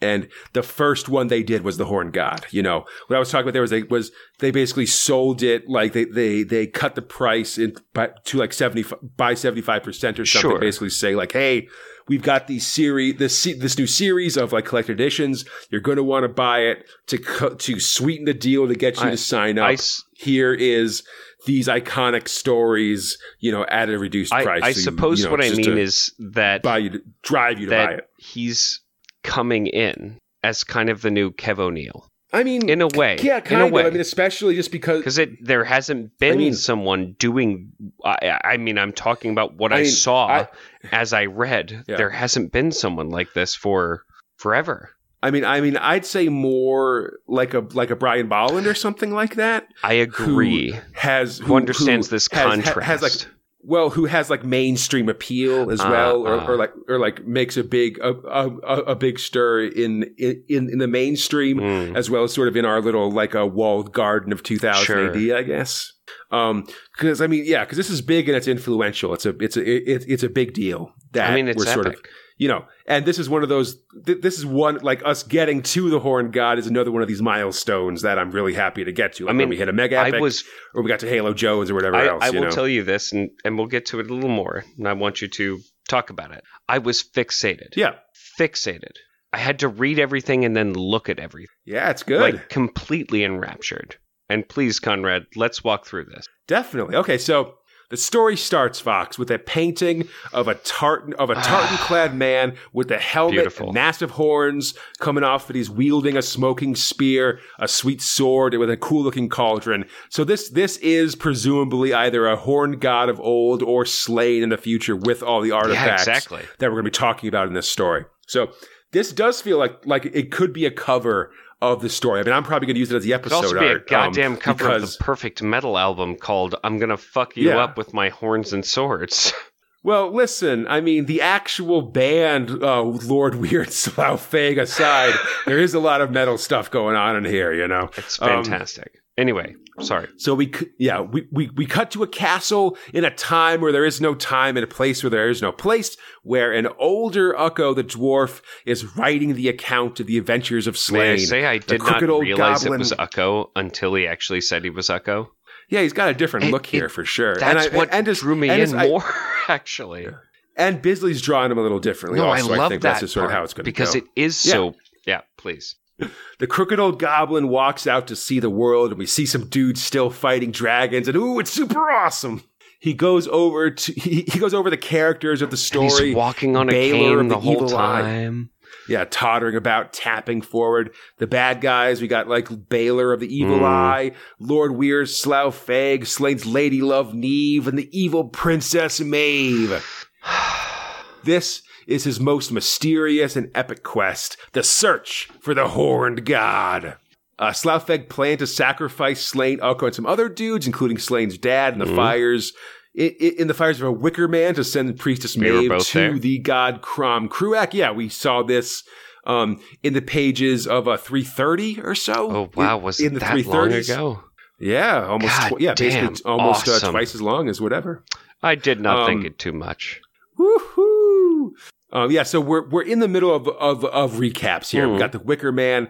Yeah, we uh, uh where was I? Yeah, yeah, yeah. We um, and I oh sorry, I um yes. So they were sacrificing Maeve to Crom Cruach. We briefly see Maeve's boobs, which is pretty solid. like, um, really, whatever. like super nudie. Some adult content in here. Yeah, it's- I mean, it's got that sort of Franz, uh, uh, Frank Frazetta uh, vibe I, as well. I love where how just graphic the women whole thing. can't wear cannot wear a lot of clothes in the horned god it is impossible for them to do Uh, it This is this is part of why I love Ice and Fire. Is that in the original version of the French version, none of the dudes were Mhm. wearing clothes and none of the women were wearing clothes. ooh It's a great film. but so uh yeah in the in the wicker man Sláine warped out and destroyed the place instead Super awesome. um yeah good times we touch briefly on their time with nest at the dragon and farm we kind of don't talk even about all the more jewels that briefly. they took off with, but also that he totally Yeah. made out with Nest. She was pretty great. Well, th- they mostly took the dragon, the, the Knucker. That's the big thing. We get maybe a paragraph with no images, sort of summarizing the time killer and the Tomb of Terror stuff. That's a sort of off Uh, whatever, at this point. A Pluke happened. Let's not even write Pluke in there. Let we we did a thing. Keep moving. Keep moving. Hey man, we threw Uh, some dice and like, stayed it was awesome. It was awesome. Definitely someday we're going to get back on Dice Man, you and Mm. me, Fox. It's going to be real good. I love Um, that podcast. Yeah. Ness stayed at the Eternal Forest Fortress to study magic as Sláine, Ukko, and their riding dragon, the Knucker, Hell, returned to Sláine's tribe. Yeah. Then uh, we go to the parts that, that uh, from the, the Sláine the King story. On arrival, they bumped into Sláine's Sláine's main squeeze Neve, whose name I'm finally pronouncing correctly. And Ukko gets distracted by describing her in pornographic detail. Just again, I mean, you've said this too, Fox. Amazing art art by I- Bisley. It can't it is, be said enough. It is hard to, uh, and thank you for giving me a moment to aside. It is very difficult as Conrad is accurately describing the story. It's hard not to get lost in any one panel. Uh, know? exactly. Like that's the thing. What this colored art looks like by comparison to even the last episode, to even the last five episodes. These are people or, or a person who understands depth, they understand highlighting of color, they understand drawing of attention to a particular point, which is what they're using the background for. They're actually drawing your attention to Sláine's eyes, which are this kind of like very vibrant blue across an entire mm-hmm. background where the man is wearing pelts and looking like he's in the shadows kind of half. There's all these details. There's these bicep fucking muscles and all of this stuff that you can see but what you're drawn to is not all of that shit you're drawn to his eyes to his determination mm-hmm. and what he's trying to do and what i love about this is this is for the first time for me seeing this comic book step into the world of how you use color to do storytelling. Yeah, I mean, we'll see more of this, but yeah, I mean, this is you know, it's definitely like. Uh, I mean, we've seen some good stuff as well. I don't want to like like No, like, of course, uh, I'm not glossing anything. over But, any I mean, any of this- the others. It's it's this is it's very much an attempt, yeah, to do some some really high level stuff here. Yeah, it's great. I love all the de- all the little details and stuff. uh, Like the Wicker Man's really awesome, oh, and man. yeah, like we in said, the it's background where you see these- it kind of shadowing over and it looks looming the whole time. there. There's just tons of buff dudes, slinky ladies, dragons flying through the sky, big swords and Yeah. axes. Oh, it's great. But what you're drawn attention know. to is different things because even Ukko in this same page is so downplayed, so pastel versus a bunch Mhm. of other action that's going on, which is primarily him losing a woman he loves and the son he did not know he had. Yeah. It's strong. Like I, it's just it's, It's beautiful. excellent, yeah. that's all I mean. Sorry. Thank you. Definitely. No, no, no, no problem, man. Of course.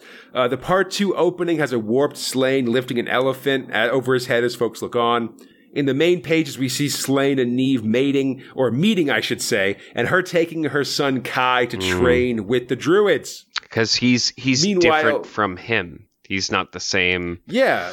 And she doesn't want the life Exactly. that either Sláine or Sláine's father Oh, had. you know I strangely mean? enough, she He's doesn't of- want him to become a fucking chief that dies in ten years. How strange. Definitely. Yeah, all that stuff.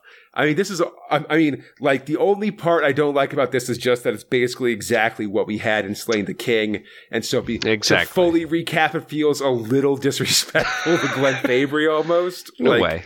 But it's still, um, it's still good. It's, it's still great stuff. Meanwhile, we continue the recap with King Ragel deciding to be sacrificed for his failure to keep the, mm. stuff for Fomorian sea devils as his wife Megrim. Actually, the evil Maeve, Maeve whispers in his ear. Then, in the present, which where o- old Ukko's writing, he gets interrupted by Nest, who calls him to task for both taking too long and for not mentioning that Sláine has the cauldron of blood in his possession. What the fuck are you doing? Oko- He has a magical goddamn cauldron, you ding dong. It's important. Ukko then just shits a giant info dump to explain all their And stuff. also kind of pulls down his food. pants. He shows his butt. Yeah, it's got unlimited food. It's got the dark god Avagddu living inside it, blah, blah, blah. The rest of the tale then is quickly also dealt with. Sláine becomes the Sun Kings. The Fomorians are killed. He didn't think of too many, etc., etc., and goes get some mead. But now it's time. So, Let's enter the horned god, Conrad. Yeah. So Sláine's King, we get some amazing full color images The here of cool alone. done horses, Sláine fighting baddies as Ukko explains the three aspects of the Earth Goddess. Mm. You see a warped Sláine destroying Fomorians, and Ukko explains the uh, Sláine's plans to form an alliance with the nearby Earth Goddess tribes to drive these Fomorians out. But it will be difficult as Celts highly value freedom and fear empires, which surely lead to dictatorship and then misery. They like that freedom, man. Yeah, gotta. Even if it's to their detriment, they they they prefer to be free than like organized. But It's kind of a Star. Trekism, you know what I mean? I mean, it feels like the opposite of Star no, no. Trek. All almost. of the races live their super true life to a detriment. maybe, but just because I mean, it feels like the opposite. Just because the Federation's such an organized empire. oh no, I guess. literally Like- the Federation like- is the like- least interesting one. Klingons forever. Well, sure, but I mean, just that the Federation sort of exists as a uh, ah. But if we all work together and you know don't be Yeah, independent, then achieve 151 more than we boring ass nations came together to make some fucking like territory, but not nearly as cool. Jesus, all right, buddy. Self hating human here. So, part three starts with a black and white image of a young Oh, Sláine, yeah. then cuts to color with a dissatisfied Sláine on his throne. But looking so sick with his puppy dog. No, his puppy's there. He's giving him Yeah. a stroke. He explains his plan to unite the other three tribes and gain access to their treasures. Ingorius, the silver sword of the moon that can cut through any metal. Who doesn't want Infinius. to get Ingorious? Please continue. Ah, Infinius, the flaming spear of the sun, alive and thirsty for slaughter. Who and in Infalius, the holy stone of destiny that cries aloud when the rightful king stands upon quite it. literally, He's- if a man stood before me and was like, "Hey, listen, man, do you want to go get like a like a spear that's burning forever? Do you want like a, like a stone you could just like? It's pretty awesome. Like, dude, hey, quest buddy, time. are you hyped to quest? Hashtag hype to quest. Quested? No, question and mark? he's just sitting But- back there like, mm, maybe I'll quest. Yeah. I don't know if I'll quest. No, Sláine. S- Sláine saying question Y slash N and um, sacrificing the uh, or uh, unifying the tribes LFG and then dude is like, let me make this. Let me make this more Y by saying that you're a bitch if you don't Y. Cathbad slamming it. Oh, yeah. Slamming it hard. He's saying, LFG, man, I'm here in this trade channel to sell these boots that I've been crafting here in Orgrimmar. I'm not even trying to get a raid group together. I don't want a raid. I just want to sell my little boots. How else are you going to get the kind of hero character to fight the heel if you don't have this middle guy who's kind of in it for themselves? You know what I mean? I don't know. Oh, Um, you know, but what would you be? Okay, all right. Mostly, I just don't like. This is not really an arc. Like this Cathbad archetype, while a familiar archetype, is not super duper a wrestling archetype. Anyway, he so anyway, Slade's got this plan. He's explaining it to Cathbad, who's one of his druids, who's this little thin-necked coward trying to find reasons why Sláine can't have I mean, his way. who has that mustache? He's a terrible person, as most religious authorities You in can hear Pat the Mills anger in Conrad's are. voice now. I love it. They go back and forth about Sláine's ambitions and how religion is better than action, as you do, Ah, etc. boring. Get out of here. They Fight keep time. Yeah, they keep fighting. As Ukko overhears Megra make a plan with her dwarf to go meet with Lord with uh, Lord the Lord Weird. Ukko trails the dwarf, and finally Cathbad explains his objections. Gathering the treasures would restore the power of the horned god Carnun, Lord. Oh my God, Carnun, Lord of the beasts, the god of our enemies. Slough Feg was um has based himself on Carnun from a dark time when witches ruled the earth, a time kept secret by the druids because those ladies were pretty bad. Here's my question for you, If- Conrad. Yeah. Is Slanya Cave Dwellers 1 No. or or Cave Dwellers 2? No, neither. Have you seen Cave Dwellers 2? yes. It's fantastic. No, They- no hang glider will be built in the course of this story. They threw a fucking thing over the invisible guys, their capes, and they punched them. But it's not about whether or not they did the hang glider or the throwing over of the thing. It's the beginning of the movie where they haphazardly tried to explain that everything matters. Do you know what I love about reading all of this, Conrad? What's that, Fox? I could not stop reading it. It's good.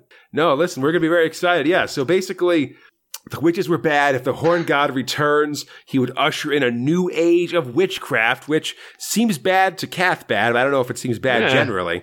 Next time on Sláine Fox, Beyond the Cauldron. Fuck the cauldron. This is quite literally No. a VHS movie.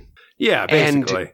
I, I'd love but to not- see a uh, just Please. a cartoon like like a Ralph Bakshi, like, Don Bluth, like Ice and just Fire make or it, make it look like this. But yeah, just barbarians doing stuff. It'd be awesome. Ice and Fire. Bad example because literally the worst script, even even translated bad. But yeah, well, listen, but like this all those things are not that great, but this would be a good version of those.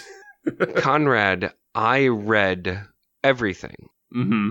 And then after I was done reading everything, I looked at it. Yeah, it's good. I mean, it's only going to get better, Fox. We got more crazy shit coming up with here. I He's going to talk to the Earth Goddess next episode and things I- get real crazy. I have on, going to go on this quest. I have only done that in a handful of comic books. The art is That's gonna be great. what like I didn't want to look at the art until I was done reading. Does that make sense? Words in, so you can look at the picture. yeah, sure. Because so that then I have all the context. Does that make sense? Because like if I'm reading a thing, I can't look at it because I'm reading it. I don't know. Maybe that's weird.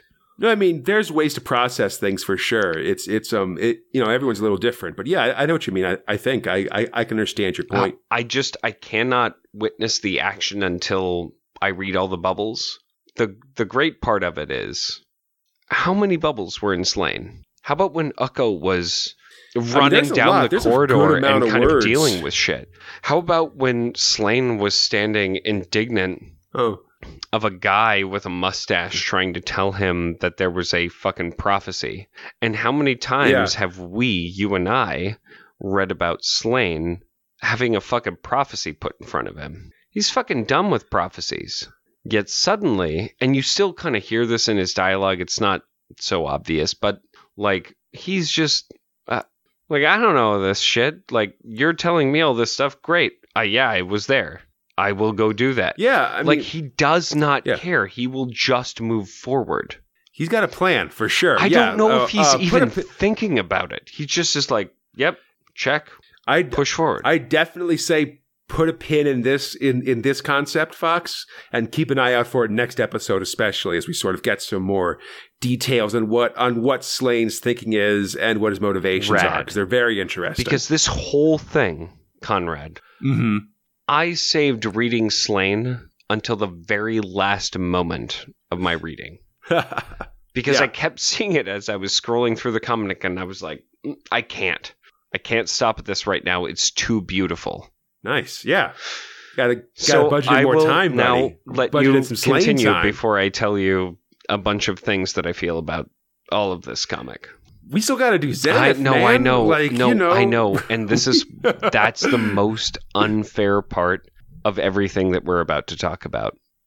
Yeah, for sure. Okay, so here we go, Fox. I'm excited. Let's have some world. Yeah, speaking of worlds colliding, Oh my Fox. god, it's so fucking great! it's so good. Please, Yeah. No, it's good stuff. Thrill five, Zenith. Script about Grant Morrison, art about Steve Yeowell, editing about Gordon Robson as and kid. Yeowell's doing So, such good work, like so Definitely. awesome. so, like with Sláine, I got a preamble for this one Please, too. no, no, I like a preamble. I'm here. Yeah. So before we get started to this one for Sláine uh, Phase Three or for Zenith Phase Three, I must give a hearty shout out to the internationalhero.co.uk website for their Zenith Phase 3 scorecard, which I'm relying on heavily to help me get the in jokes that this story is peppered I with. literally don't understand the series of words that you use to describe a thing that I. I mean, I understand the it. words. yeah. What Just the shout out. That's what I'm are trying you? to say. What is the scorecard of dot .uk? What What are you Well, talking about here? Yeah, you'll see. So, okay, so here's the deal, Fox. Here's some con. Let, let's talk some context for a second. Please do. It's 1989. Oh, I love all right? 1989. I was alive. Me too. The era of the wait, maybe not me would have been a funnier answer. But anyway, uh, the era of the of the universe spanning comic book is well and truly upon us. all Mhm. right, Crisis on Infinite Earth ended in '86, and by now the now DC has really start has has worked out pretty much all the origins of its heroes in this new setting. The massive invasion storylines also underway that would link together all the different a, a ton of different um Is this when they Uh, decided that Green DC Lantern Comics. would be a weird 3D movie that no one would watch? It's definitely one where they decided that like Swamp Thing would get blown up for a second and the Guy and got the Gardner showed up for cartoon no that reason. no one watched. Oh It's a God, I love you Um, so much that you said Swamp Thing. Please continue. I just will like mostly it's because I like did a big read through of Alan Moore's run on Swamp Mm. Thing, and like I, don't- I forget if it was still Moore, if it had, if it had become like Gaiman or Morrison at the, at, at, at, at that point. No, But had moved in the middle of some story, just suddenly Guy Gardner shows up and is like, Yes. "Hey, there's a freaking alien invasion Exactly. on. Forget what you're doing with your weird swamp stuff." Um, and it was yeah. Anyway. no, he had exited at that point, I believe. Um, yeah, you know, it, it all blends together. This was like ten years ago.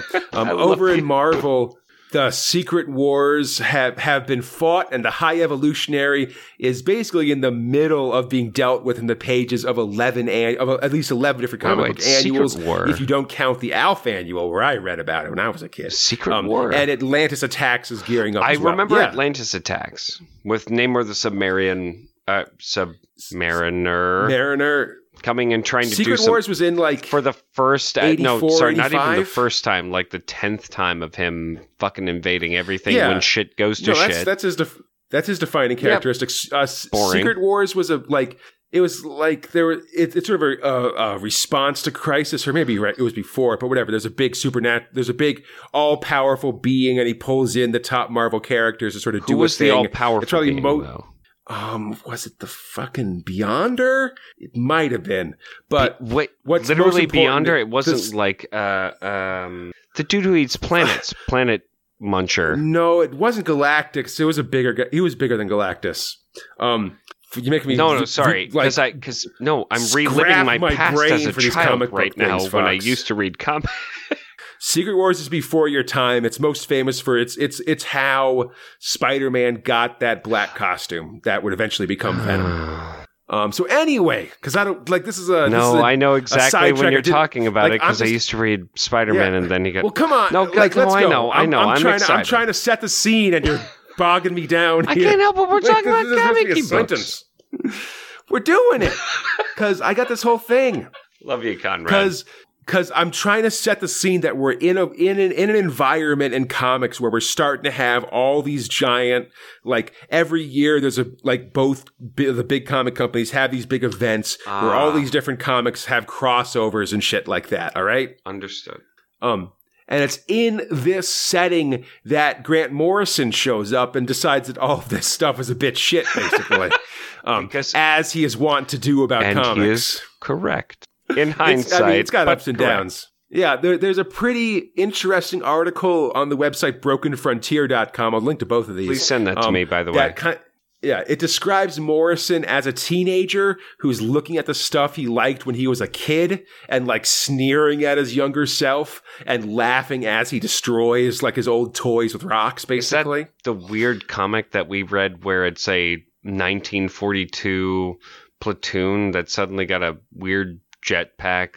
It's Phantom Patrol. No, I feel it's, like I'm that's try- where he grew be- up, right? Anyway, please continue. No, he. I mean, like whatever. He's sort of a young guy, so he was sort of growing up in like the early eight, like he's like A little, sort of the early eighties or younger something like that. or older than us, but contact. I mean, yeah, he's like twenty years older than Sure. you and me, I think. But anyway, I'm No, sorry. this is I'm fantastic. sorry. I, I just had a lot loved of things to say, and you're you- you're jumping all over me. I know. Um, anyway, I will so- jump all but, over but, you. But basically, ba- basically, you you got to j- think back about the stuff we've seen in Zenith and how much of it is making fun or like sort of making light of comic conventions, right? Oh, and the first story we got that big art. Honestly, Right, but like we got like the the the first story where, where we got this big training montage that just ends in that character being, Mm. Being instantly dead. killed, Yes. like with nothing.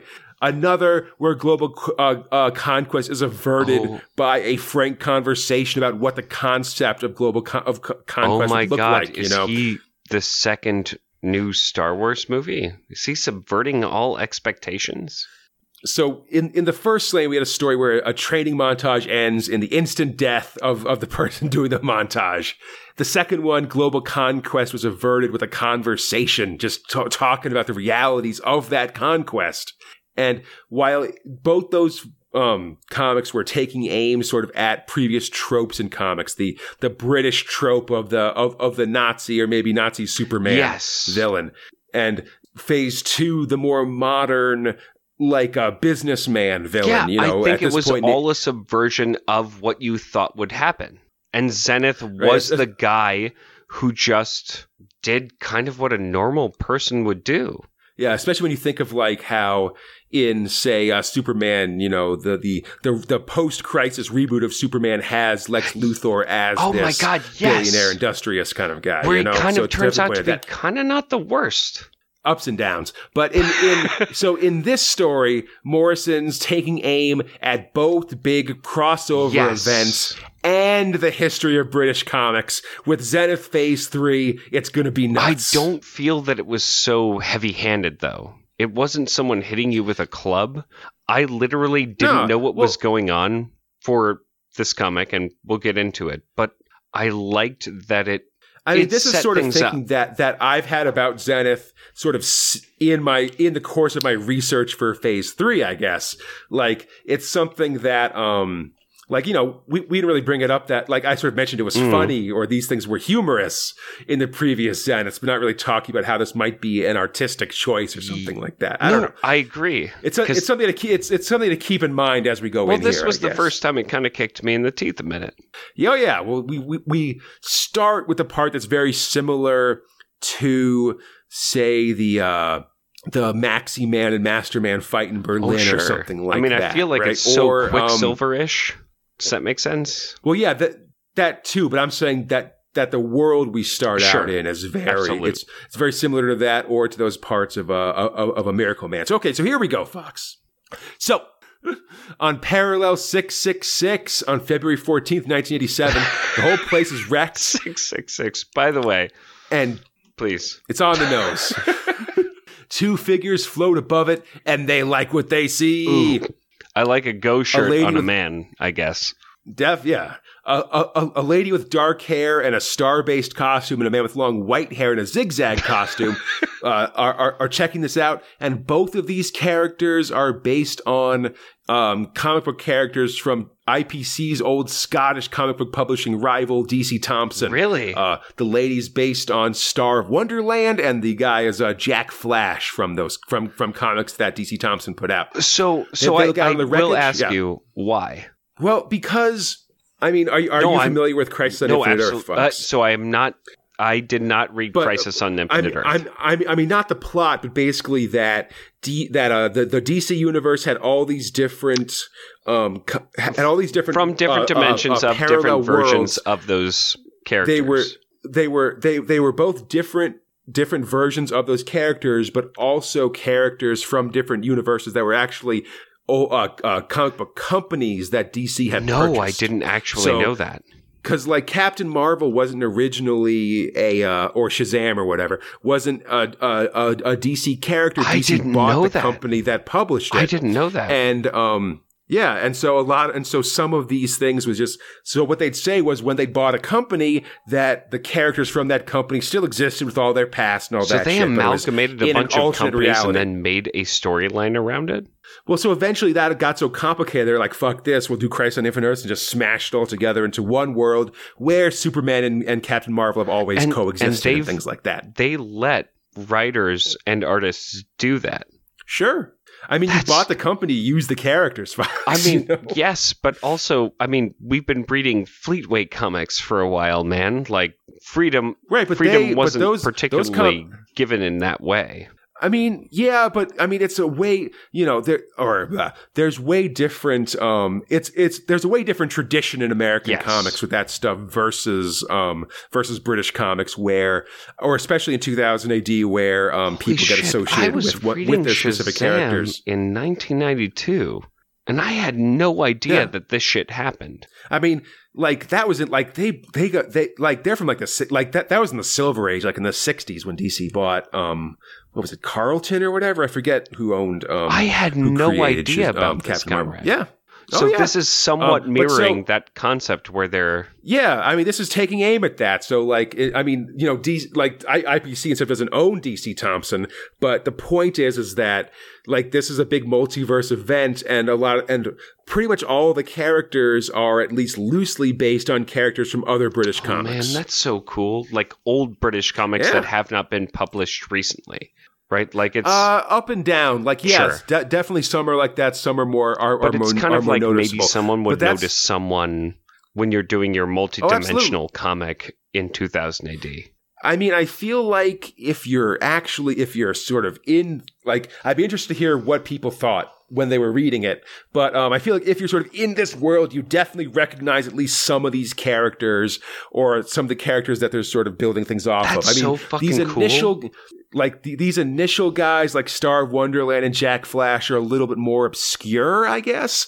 But like some of these guys, like uh, who are about to meet, um, like the, in the Ruben Cellar, a kid with a ghost shirt, Jimmy Quick, is clearly based on the Beano's Billy Whizz character, who's pretty extensive. We see That's so other characters like cool. Tiber.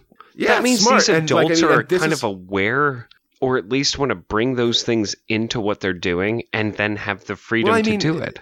I mean, these are the comics that Grant Morrison grew up with, and he's sort of like, you know, I, I could see him sort of being like a cool guy in his early twenties, being like, they're doing all these stuff. Well, I'll do, I'll do it in Zen, I'll like, I'll like send it up in Zenith, and we'll have a big universe spanning event, but it's just going to be all these, all these, uh, you know, like a shit British characters or whatever, you know, but I 'cause he's, he like doesn't like them all because so he's all jaded. Right? Yeah, there's a lot of work going into it. Just you know, just because it's it, it's too smack it down doesn't mean there's not a lot, not a lot of work put Man, into that's it. so you know, cool. I didn't realize that that was what was going on.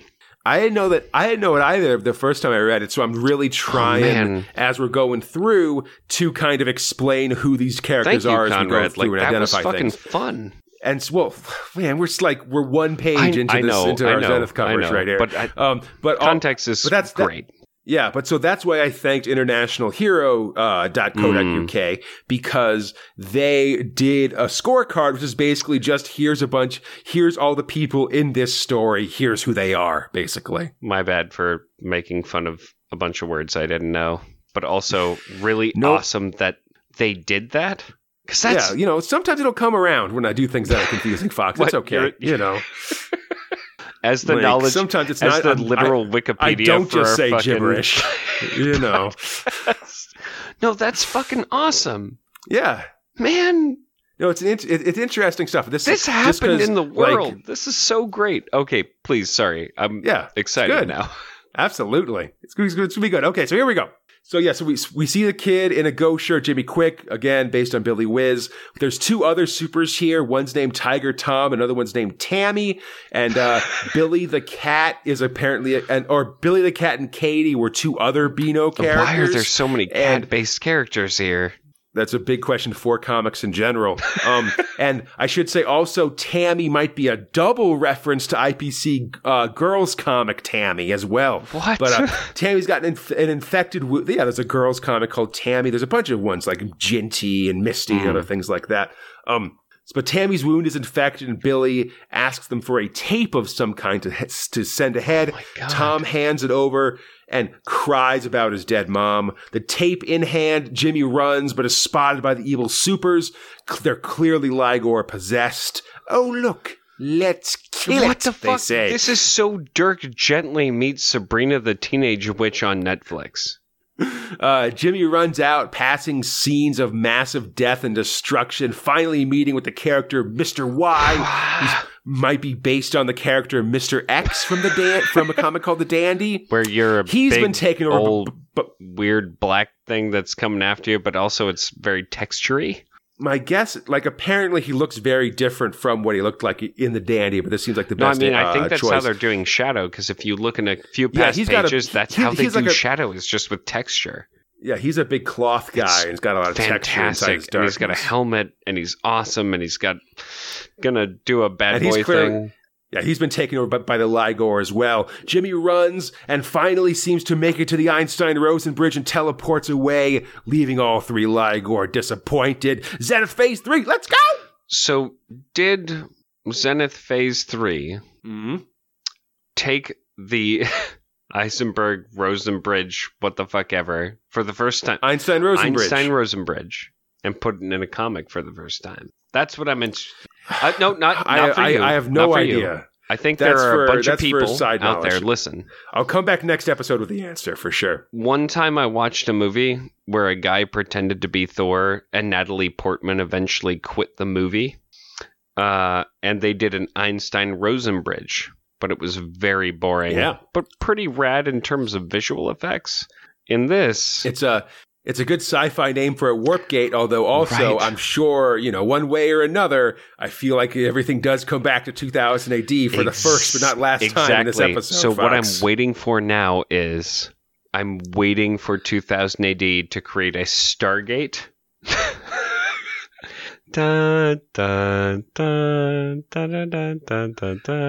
I mean, I feel like we're going to get some, like, generally. But anyway, as you were.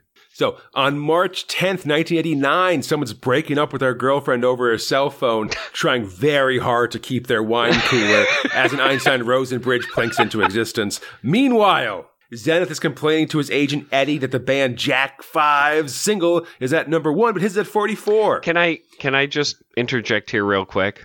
Do you know what would be I my mean, if I- favorite? saying no hasn't stopped you yet. no, go ahead. Love you. I'm sorry. No, no, asshole- that was asshole not. thing to That say. was I apologize. You keep that Go in. ahead. No, please go ahead though. So I want us to have a D&D campaign where literally everybody that you are the DM against is a rock star and you have to be both Mhm. the DM and the manager trying to get them to do work. Ooh, Because that's after tough. I read all of this, I was thinking to myself like that's a character. like trying to get people to do the quest. Please continue. Sorry. Just an I mean, idea for it is later. very. I. I'll, I'll correct with one thing and say that you DM for someone, not That's- against someone. that's true. Ooh, That's true. That's important. Anyway. yeah, so um, Eddie tries to explain the fickle nature of pop music. Zenith laments his career. It's all downhill from here. He's got a job on a kid show. Next, he's going to be opening Tesco's. His last two singles have been disasters. Only a matter of time before he shows up on the game show Blankety Quite Blank. literally, Aw, this man has given him three different quest lines, and he has said no to each one. Eddie tells him to get a grip, but man, Zenith's 21 years old. He's over the hill. Get the fuck And he out tells of him- here. Just like, come on, buddy, put your jacket on, get your gloves, and go to the recording studio. As Zenith, Zenith says things can't get any worse. And they open the door, and suddenly it's Archie Acid! The best character who has ever blessed this series. Two eyes, six E's. And of course, Acid Archie is uh, based on the character Robot Archie from the IPC comic Lion back in the 60s. We've actually, um, a couple of the annuals we've talked about over the years, Fox, Mhm. the ones you were on that talked about the history of the comics, have pictures of Archie in them. Wait. Like he's sort of a classic British really? comic. Oh well, I mean, he's kind of a Yeah. classic bot look, but Yeah, but yeah. No, I mean, this is like, so, like Archie here with like a bunch of acid it's and kind of stuff a like that. would callback be- I'm to sure- this time prior. it's it's something that if I believe if you were reading the comics, you would see this and be and and know this character from comics that your dad would have read. oh yeah, so- I mean, he looks like It's- it's- 1940s, it's kind of- 1950s kind of movie robot. Yeah. It it'd be like if um if like it, you were reading a comic and suddenly the Bruce Wayne Batman showed up, but like dressed like he's rolling on Molly to like Future or something like that, you know. Like that's what I'm talking All, about. all I'm saying is that if a if a robot rolled into my very expensive studio where my definitive quest giving manager who I like to ignore and then this robot came in and said acid, I would say, well, that robot really likes taking psychedelic drugs. No, because as well, one before we get to the next one, where where where, where Zenith Where's recognizes this that? shit. My favorite part of the, of this whole image is him shout is uh, is, is Archie shouting acid and Zenith saying "Oh no" with the world's smallest tr- world word balloon. He's just like Oh, worse. Oh no, no, you're right. I didn't even notice that actually. he's just he's like oh, oh, god, this is terrible again. because the only the thing fucking Zenith hates more interdimensional shit I have to deal with. yeah I just The only dealt thing with Zenith Richard Branson more- not fucking flying hot air balloons. record. I, I had to deal with him fucking having nukes, and now there's an acid-loving robot. Yeah. Well, I was going to say the only thing Zenith hates more than his own failing recording career is anything related to shoots to superhero shit, and this is extremely superhero I- stuff that just showed up on his feel door. like if Rick Astley realized that he was a superhero, but just didn't want to be a superhero, he just wanted to make something better than Never Gonna Give You Up, and that was his whole chase. But he was a fantastic superhero. That's how I feel I mean, kind of about Zenith. What? That's that's literally the plot of Zenith, right? Except or more like he's uh, he's Rick Astley. He's a superhero. He's got these awesome powers, but all he wants to do is make another Never Gonna Give You Up. But he's been Like, doing he's it trying to- he's- clearly. he, I mean, he what? Zenith had one big hit, and then he was kind of on the decline. Then he's he he managed to get a second hit because he saved the world from that uh from that Nazi guy. Quite literally, all the man has to do is fly. I would imagine. No, old hat now. People have seen oh that my shit. God, you are really breaking He's- my brain because maybe you're right. He can. Because he can fly, but his singles at at, at But forty his singles don't fucking, soar. That's right. They're ground bound. It's like he's at a bad part in his biorhythm. You know, like one way or another. In brought up the 1989. The fact is, some guy that had a bunch of hit that that, that had a couple hits in like The only way we're going to make 1987. platinum is that there is a specific They- biorhythm you have to hit, and quite frankly, I don't know what that is. But just fucking Look, sing it to listen. the microphone. Listen, the the the new kids on the block are here. Crisscross. Like this, all this stuff is going on, and Zenith just can't hang. The fact that he can fly, that just means he saves money on like when he goes on tour. They don't have to spend as much on special effects, but otherwise it means shit. are you right? literally going to lose out to Salt-N-Pepa? I feel like he is He is. as we speak. Anyway, Fox. later on on March 10th, we hear the news where. Uh, we, we hear on the news that the House of Commons is pissed over some missing Mm. plutonium as Defense Secretary Peter St. John laces up some heavy boots. Uh, he's The getting really. ERB. Mm. That's Einstein Rosenbridge plinks in, and his old Cloud Nine buddies, including Ruby Fox, appear. He offers them a drink, but they got to go. There's no time, and Peter seems to be aware of this. Also, when you gotta pee, you don't want to go through an Einstein Rosenbridge. It's like peeing Fair. through several But- different dimensions. Well, you wait till you get to the other side of the Well- bridge, buddy. You don't be in the middle of it. But yeah, but he basically knew they were coming, and he's wearing like combat fatigues and he's buckling a backpack and stuff like that. He's like, okay, like let's get going, I guess. Um, Earlier in the day, As- uh, Archie Acid's making a similar offer to Zenith, as Zenith said Acid House died last year. Burn! Burn! Like it's such a dated reference for music.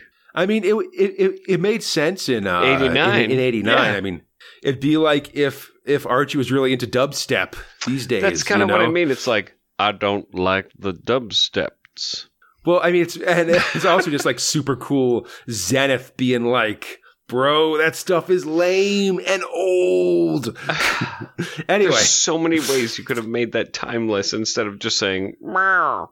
I feel like the fact that it's well, I mean, he's already dating it by saying it's taking place on March 10th, 1989. So having it be a specific type of music is Uh, um, house is right on house time. I still exists in the entirety of Europe. Is it Acid House though, Fox? You know what? You never even heard of Acid House until we talked know about what? it on this show. And you're in Berlin, Germany, where presumably, like Where every block, are. there's at least one one house DJ bumping some kind of beats. Bumping some huge And- top beats with that with that uh, squelchy tone. Mo- even as we're talking about this, when it's three thirty in the morning in Berlin, it is two thirty. sorry, two thirty in the morning in Berlin. I am positive that there are still blocks being rocked. Well, I mean, I can hear it right now. I can actually hear it outside of the headphones. That I'm actually Yeah, there are there are hot beats right now, acid beats. exactly. That you are keeping me I from. don't think they're acid oh, I mean, beats, I can buddy. walk out, walk outside right now and have some sick Mhm. acid tones, like just completely take me over. But here you are having me. That's right. Real, real killjoy. For the record, I don't know if Acid ha- House actually has to do with I, LSD. I Fox. literally I'm not don't sure know about what it. anything that we've said means. Well, if you listen to this year, to last year's Spinnies, to the 88 Spinnies, Did we say what it is just a- because we could? we have discussed it, and several people talked to me about it in their Spinny nominations in the 88 Somebody Spinnies. did And a fucking party. when I when I read those responses, I played a YouTube video that was called "Best of Acid House" underneath what I was saying, so you can listen to that. And it'll give you a sense of what the music I feel is, like and I'll you didn't still like be it. there I feel like you spirit to help literally did not through. like it. I think it's I think it's fine. It's good, man. I'm getting down. I'm like you know hanging out. I Getting- got the theme to Sex Express Getting going on. acidic and not basic, or are you getting kind of like normalized? Like maybe you're kind of like helping the base equalize itself. Fox, I would never be basic. You fucking insult me right here, all right? Look, man, I'm just talking about chemistry. Anyway, Archie responds to all this by saying that you gotta come to Alternative 23 and acid will never die. Speed, speed, ecstasy. Oh, yes. Speed, speed, ecstasy. Eddie asks if there's a bar, if uh, if Alternative 23 is a bar, and Archie talks about an upcoming Oh my God. alignment that spells death I for everybody or whatever. We learned a little bit about this, or we heard it discussed, I guess, in the 88 Winter Special as well. That's a little bit more, um, whatever, catch up for you. sorry. Eddie accuses Archie of being a prank show host, or of being a prank show host, Jeremy Beadle, and like taps on his You chest or need to hire a frog Um, and then a cyclops to shoot the beetle. Oh no. Uh, Peter St. John, meanwhile, is pretty ready to head out. In the end, both super beings enter the Einstein Rosen bridge as Eddie just kind of throws his hands up and tut tut tut tuts. Basically, Zenith is go- is heading to the multiverse is is heading out to save the multiverse because he does not want to do this booking that he's but got on quite kid's honestly, you cannot do it on an escalator. You have to do it in an elevator. You know what I mean? Like no one goes to the multiverse on an escalator. Eh, I don't know, man. I wouldn't. What happens if it What happens if it breaks? You got to take those stairs to the just- multiverse. you- there's a button that that brings the multiverse cops over. Eh, Well, excuse me, the multiverse firemen. You're not on fire, but they're Listen, helping out. we're buying a stairway to the multiverse next time on Zenith, the Twilight Zone. Uh, so Conrad, yeah, Fox. we read a comic. Yeah. Now here is my ultimate question for you. What? All right. Is it a? Is it? Is is it? Uh, what's your recap for Thrill Six Future Shocks? I was really hoping we could just skip that. There's like four of them. No. there's there's eight of them. Thank you very much. Two, three, four, five. Oh, is there really Six. eight? Seven. There's seven because we, uh, yeah, there's a lot. Here we go. this can be as fast as you want it to be, Fox. You know what? You're right. First story is called Ideas, scripted by Jim Campbell, art by Paul Marshall, lettering by Tom Frame. Um, as much as we're seeing genre defining stories right now, this month is also lousy with future shocks. Every prog has at least two, except for this one, which has four if you count the Tales from the Doghouse story. It's disgraceful. It is uh, horrid. So this one, um, so this one's called um, it, or, or, or this one's called Ideas, and it's your standard. It's called Hair um, Bad. Let's get on with it. Yeah, it's it's your standard. Of the writer is created because they sacrifice somebody to their killer typewriter story. This one's weirdly meta because it features a very Gene Simmons looking writer Yes. called Alec. Yeah, he's called Alex Fenlin. Another word for Fenland is Moore, of course. All right. And it's doubly ironic, of course, because Alan Moore himself wrote this exact same kind of uh, killer typewriter story in Prog 246. And a dude randomly hit on Dolly Parton in a bar. Live it up. Next story is called A yes. Body Like Dwayne Deaths. Oh Script yeah. about David Anderson, art about Ron Smith, letter about Tom What Frame. happened here? In a hospital. I don't know. In a hospital room, a thin, ratty looking man talks to a big guy on life support. He um, had all the standard comic book nerd I mean, he did an bodybuilding ad problems NWO with and bullies. fucking got crushed on the neck like a fucking spider. Whoa. Um, what? he, he, this guy had sand kicked on his face, etc. Um, and he dreamed of being big like pro wrestler Dwayne Death. But salt. Uh, one day he saw an ad for cyber clone bodies, which would give him the uh, that kind of body right away. And then there, and he gets it, and then there's a page missing in this one. Something But happens. salt! He got he got shot, he's now in a hospital with his with with his old body again. Suddenly, he's attacked by the guy in the comb who's got a lot of tattoos and shit on his arm, who throttles him and throws salt on his face. I don't know why. But salt. They're the the the critical third page, which explains Why what happened when he got on that bus, why he got shot by a subway angel, And why and salt? why it's a funny why it's a funny thing that he ends up getting salt poured on his face is lost to Is us. Is he If a snail? could- I just I didn't feel comfortable saying like, "Hey, the scans I've got are missing a page. Does anybody have Eh. this one on the internet?" But maybe someone will send it to me afterwards, and we can do like a recap Sell us and just the talk about pages this- of the this comic or book. something. we will read them. I just I don't have I wish I had the money to get a full 2000 AD collection Fox and then also the money to Ask create some sort of fireproof wedding, environment that 2000 issues of have- newspaper. Anyway, post episode. Bold. Maybe. Yeah, whoa. Um, so next up, The Hit. Script about Larry Watson, art about Dave D'Antiquis, letter about Tom Frame. A hitman gets beamed to the future to do his crimes. Mm. This is his last hit. He carries it out, but oh, geez, his target is himself in the future. Oh man, geez, that's so surprising. very looper pay two page story here Remember that one time that uh, someone didn't act in a movie, but someone did as the younger version of him? Aw, i like looper it's a no, fun it's movie fantastic. It's absolutely great. and you know bruce willis is a weird guy Bruce- whatever man he's no, living it uh, up Bruce Willis is doing exactly what I would do if I were Bruce Willis. Let me be very clear. ah, Mm. leaving demi moore No, Uh, I wouldn't So the next do story that. is called though. touch of death script about larry watson partner about duncan goodacre about tom emotional. The only time in the Prog for Duncan Goodacre at a swanky party, a scientist named Sadim has just won the Nobel Prize for the creating a universal vaccine. But he's kind of a fraud because he stole the formula from his old lab mate ah. Patel. Instead, Sadim was creating a deadly virus which he used on Patel by shaking his hands with a pair of virus gloves and then stealing the vaccine. This whole Only thing one feels like remains- 20 years ago, man. I love this punchline though, because only one obstacle to movie remains, and it's Patel's nosy daughter. Luckily, he's got another virus glove on, and he's going to shake her hand and kill her.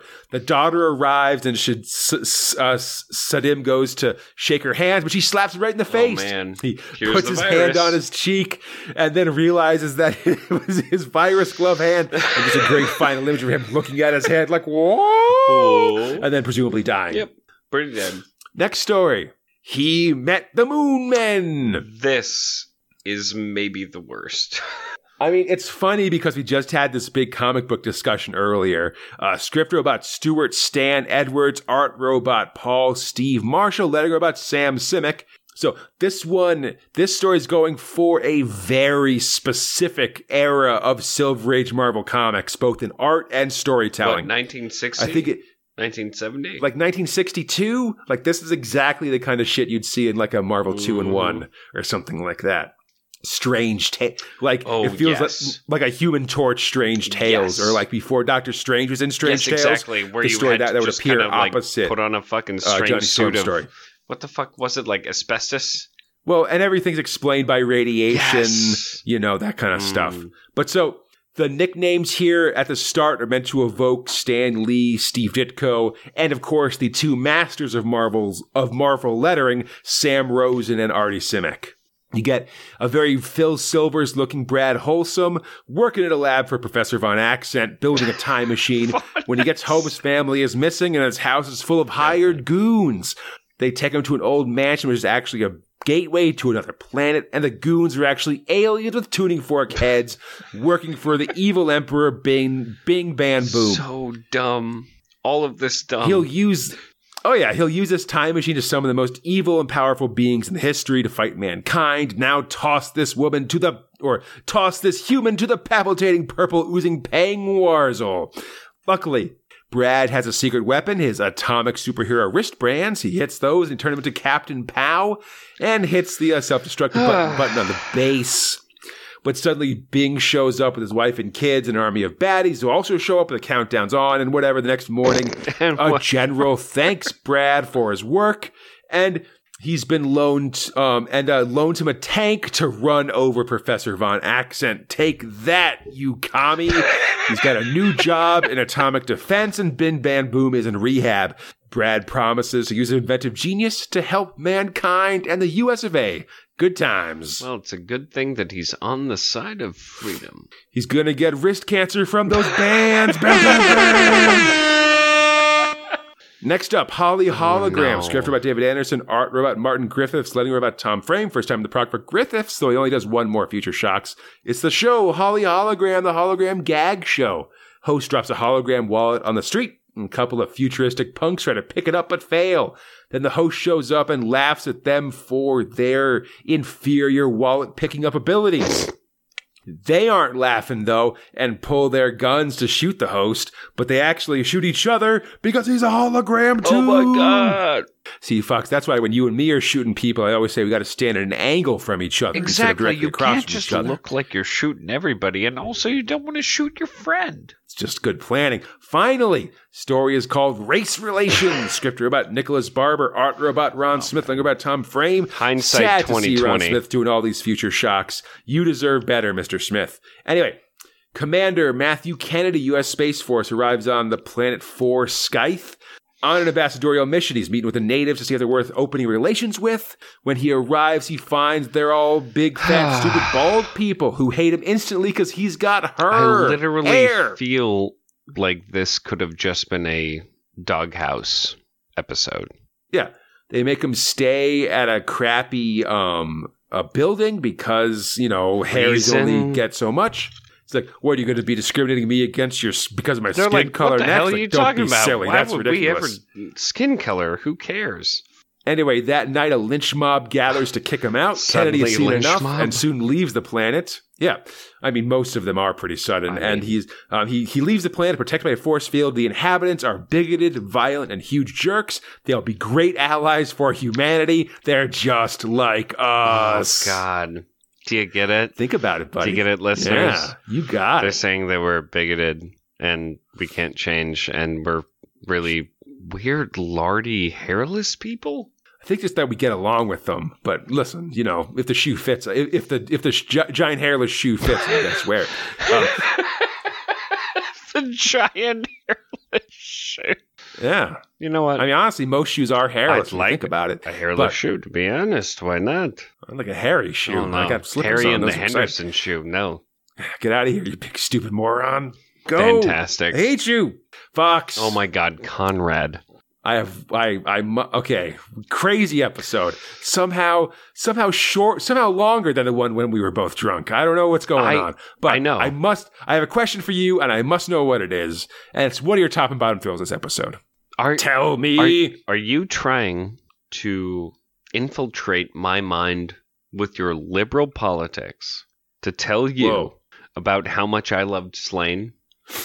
So so Possibly is that your top so thrill? here's the deal. Yeah, a lot of things happened in just four fucking issues. three issues. Yeah. Uh, well, no, I mean just the totality. Oh, oh, four Uh, issues of, of, of comics. Sorry, I, I'm I'm with you. I could have chose Rogue, but we're not. We both know we're not. Yeah. I could have chose Zenith, which I should. It's fantastic. It's weird. It's strange, but I'm not. Do you want to know why I'm not choosing Dredd? Why aren't you choosing Dredd, buddy? That's a good question. I'm interested. Because Sláine may be not just one of the best written things I've had to read in a while. Not because I have to read it for this, hmm but because I wanted to read it. Yeah, it's good for sure. And then when it was done, I got to look at it. From 626 to 628, I physically held off from reading Sláine.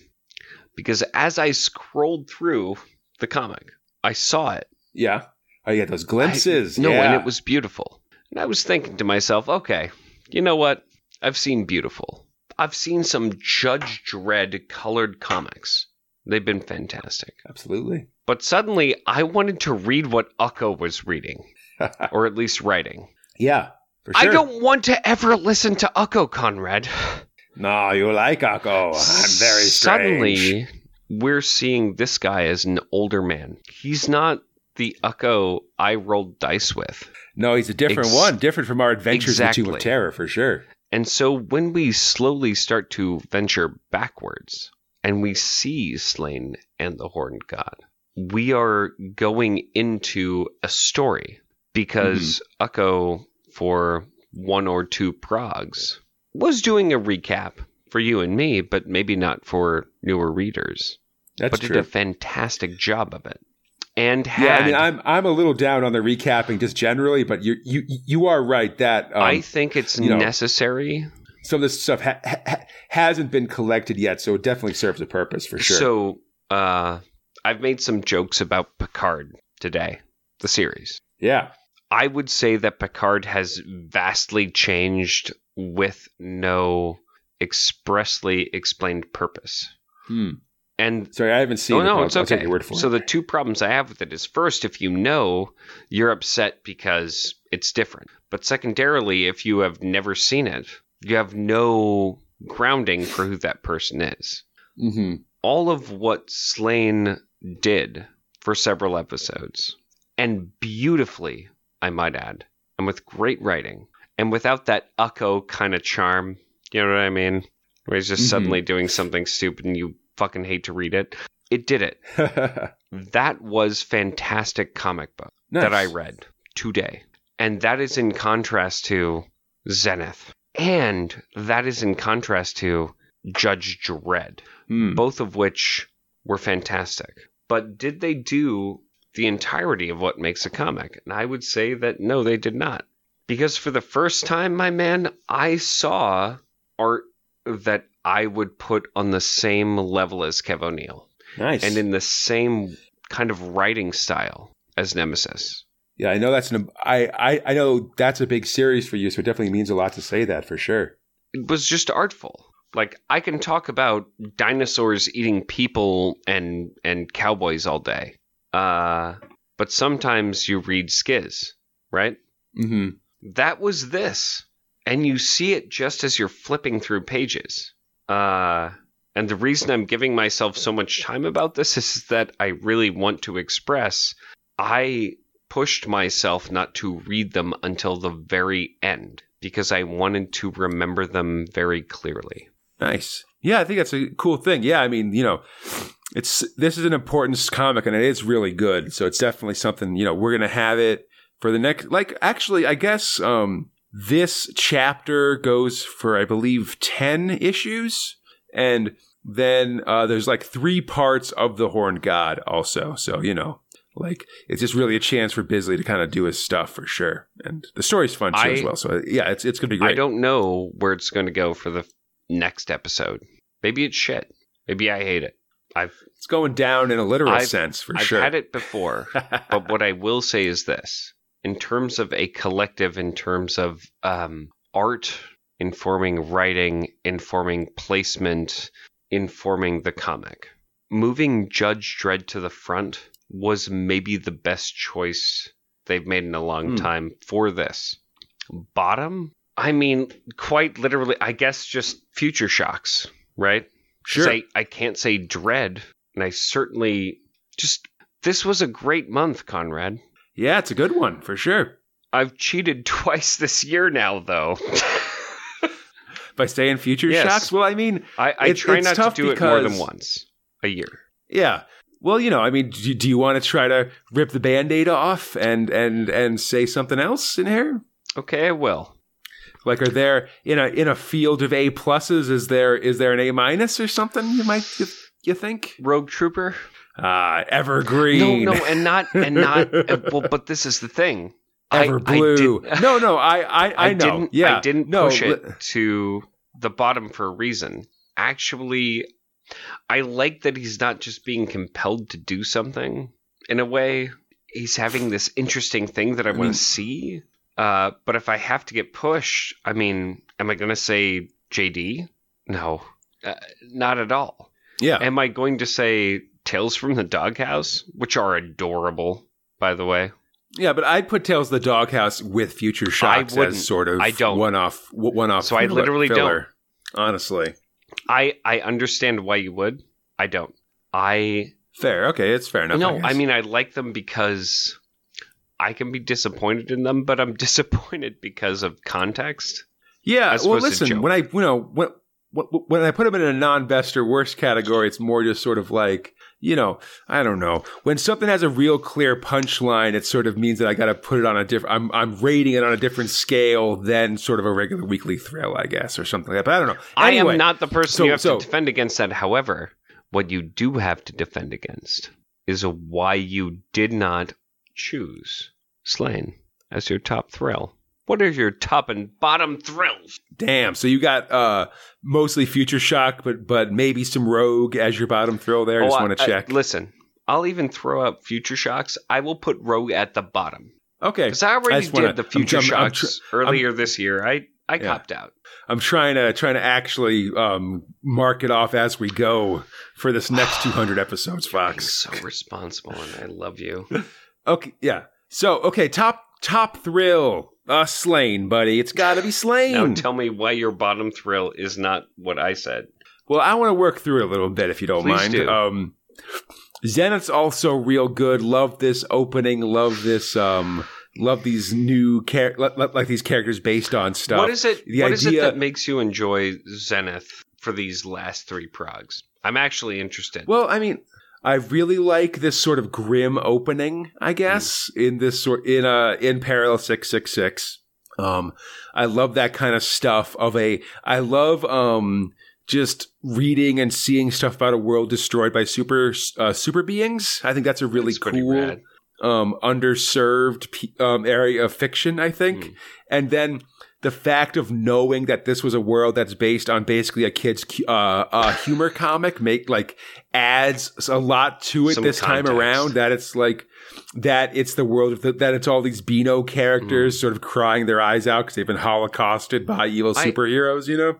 The biggest problem I had, my man, was just I didn't feel the connection between this and the last one. If that make Really? Because not not the because direct Zenith because Zenith Phase Two ended with those with like um folks meeting up and saying like one of these parallels is fall. It sort of started with an Einstein Ro- or it ended Yes. with an Einstein Yes. Rosen bridge and this sort of concept that reality had fallen. We sort of didn't have a lot of the Lloigor, these bad No. guys in phase two, but we did have them in phase one. And so I that was sort of bringing it back in. in phase one? Yeah, man, the fucking Maxi man, the Nazi guy was inhabited by that Cthulhu beast, right? I mean, yes, but it had a name. And that's yeah, Iok Sotot. He was one of the Lloigor. This is where my bad memory literally. I didn't realize that. Sorry, I've been sorry, I've been just calling the Lloigor, assuming that you understood No, that. It's the same. Folk, That's the it's right the thing because like you're these- a human being. Those super beings that we saw in Phase Three were the same for from the same team as the I- one that we I saw fight. That was the bad guy in Zenith Phase One. all. To be clear, And so in like throughout Zenith, we've been hearing that there's these many angled ones, the these extra dimensional beings that are trying to sort of take did the over weird reality. guy also do that whole thing when he exploded into a triangle? Um, no, that was different because that guy wasn't. I was Chim- hoping that that Chimera was like the connection here because I was looking for something. No, we'll get to Chimera later. I think he's not involved at this That's okay. point. That was That's like okay. just a super powerful human superhero. Um, but these guys are they're the bad guys in Zenith Phase One, and like sort of through that Phase One and Phase Two, we heard a lot about um, them trying to take over realities. There's something called the Omnihedron that we've sort of heard a couple times, and it seems like they're you know they're these beings that want to take over worlds, and they can only do it like to enter into a world. They got to inhabit a body but they have to inhabit the body of a super being because they're so like I don't know. How did I not remember this most rad thing that you're talking about? I mean, that's why I'm sounding exasperated right now, Fox, or I feel like I am I did because not this feels like that. a it feels like a real important part of Zenith. I did not that remember sort of that. just been like, oh, it's someone else. It's like we're watching Avengers: Infinity Oh, War. I just thought a weird and squid man was like, oh, inside oh, of who's a this- guy, oh, look at Nazi this- guy. This purple guy's pretty neat. like, whoa, I can't Nutsack believe this new purple guy character is like uh, Thanos. I- I, can't believe they added this new guy for this thing. And now we're like talking about the movie, and I'm like, no, I'm- man, that was like he was the power behind the throne and like seven other event, like like explicitly the power behind the throne and several I- other Avengers movie and sort of I hidden in other ones. And you're like, I, oh, I very much promise that I do not on purpose forget. I forget. No, it's I forget fine. after time. Like- so if you wait a year to remind me of a timeline, I'm not going to remember that. No, it, it's it's fine. It's honestly, it's my fault for not re re-explaining this stuff. not. Like that's why I I, I don't You worry about spoiling you that much. That I know you don't remember it that well. this thing, my man. but anyway, oh my god. Okay, sorry. Anyway, um, I liked some of the other ones. Just getting out of here. Um, I would say my bottom's also Rogue Trooper. I Mm. love this Cinnabar story very much. An A minus. Um, in a field of uh of, of two A pluses with feel Zenith like it's and going um, anywhere with Rogue. I mean, I don't know. No, like, I know. I he's want at it to go somewhere. He's I'm at excited. the edge of this of this cabal place. Like, presumably, he's going to talk to them, and something's going to happen. Um, things like that. We're in this new place. Maybe there's going to be interactions with that. I don't know. You know, we'll see for sure. We'll see next episode. Um, and then also, I just want to say, like, I don't know if it's an A plus, but I did really like Dredd. Oh, I mean, episode. Dredd was fantastic, especially the artwork. I do like, yeah, the art's good, and I just really like a, also just a, a, a lot of these stories about Dredd getting older and doubting himself, which are all building towards this big Dredd thing later in the year. I mean, that's the Anyway, please. Oh, so No, go, go I ahead. I Please, just you know, mean, you, like, you uh, talk. when- I'm about to, cl- I'm about to finish the show. Otherwise, when you're looking at so many different things that actually are interesting, and Dredd being one of them, but but Yeah. not the thing in the middle of the book where the art is fucking fantastic. It's just it's hard, right? I mean, this is this is very much the last, or maybe second to last Rogue Trooper story. So Oh, it does sad. feel like this is really, really like limping. Well, or no, Does it come back No, in the 2000s? that- that's not what I it come say. back in the 90s? complicated wait actually i'm gonna uh, let me restart that actually um you know we're sort of getting to the end of this version of rogue trooper Mm. and i really like this story it is really good I Um, actually like it. it's- I'm compelled to continue yeah reading it's it. just it just is kind of showing its age or just feels kind of conventional in comparison to some of the newer more exciting stuff that we're seeing more more innovative stuff that we're seeing elsewhere in the, in the prog i guess um Mm. anyway oh yeah but i will say yeah um i mean like one like it's this version of Rogue Trooper that's closing down. We'll get a new version of Rogue Trooper later in the year. Kind of like an angel And- thing. I'm guessing. Oh, like the difference between Mm, Angel and Mach 1 mm. from back in the day? A little. And then I believe traditional Rogue Trooper does eventually show back up, but that's in a period of 2080 that I haven't actually read yet, so I can't speak Oh, authoritatively. I'm so excited to read things that you have not read yet. hey, me too. That's going to be a real fun in like end of the year 2022 if we keep on this current path, Are Fox. you uh, kidding? That's only two Fox. years. Perfect. Exactly.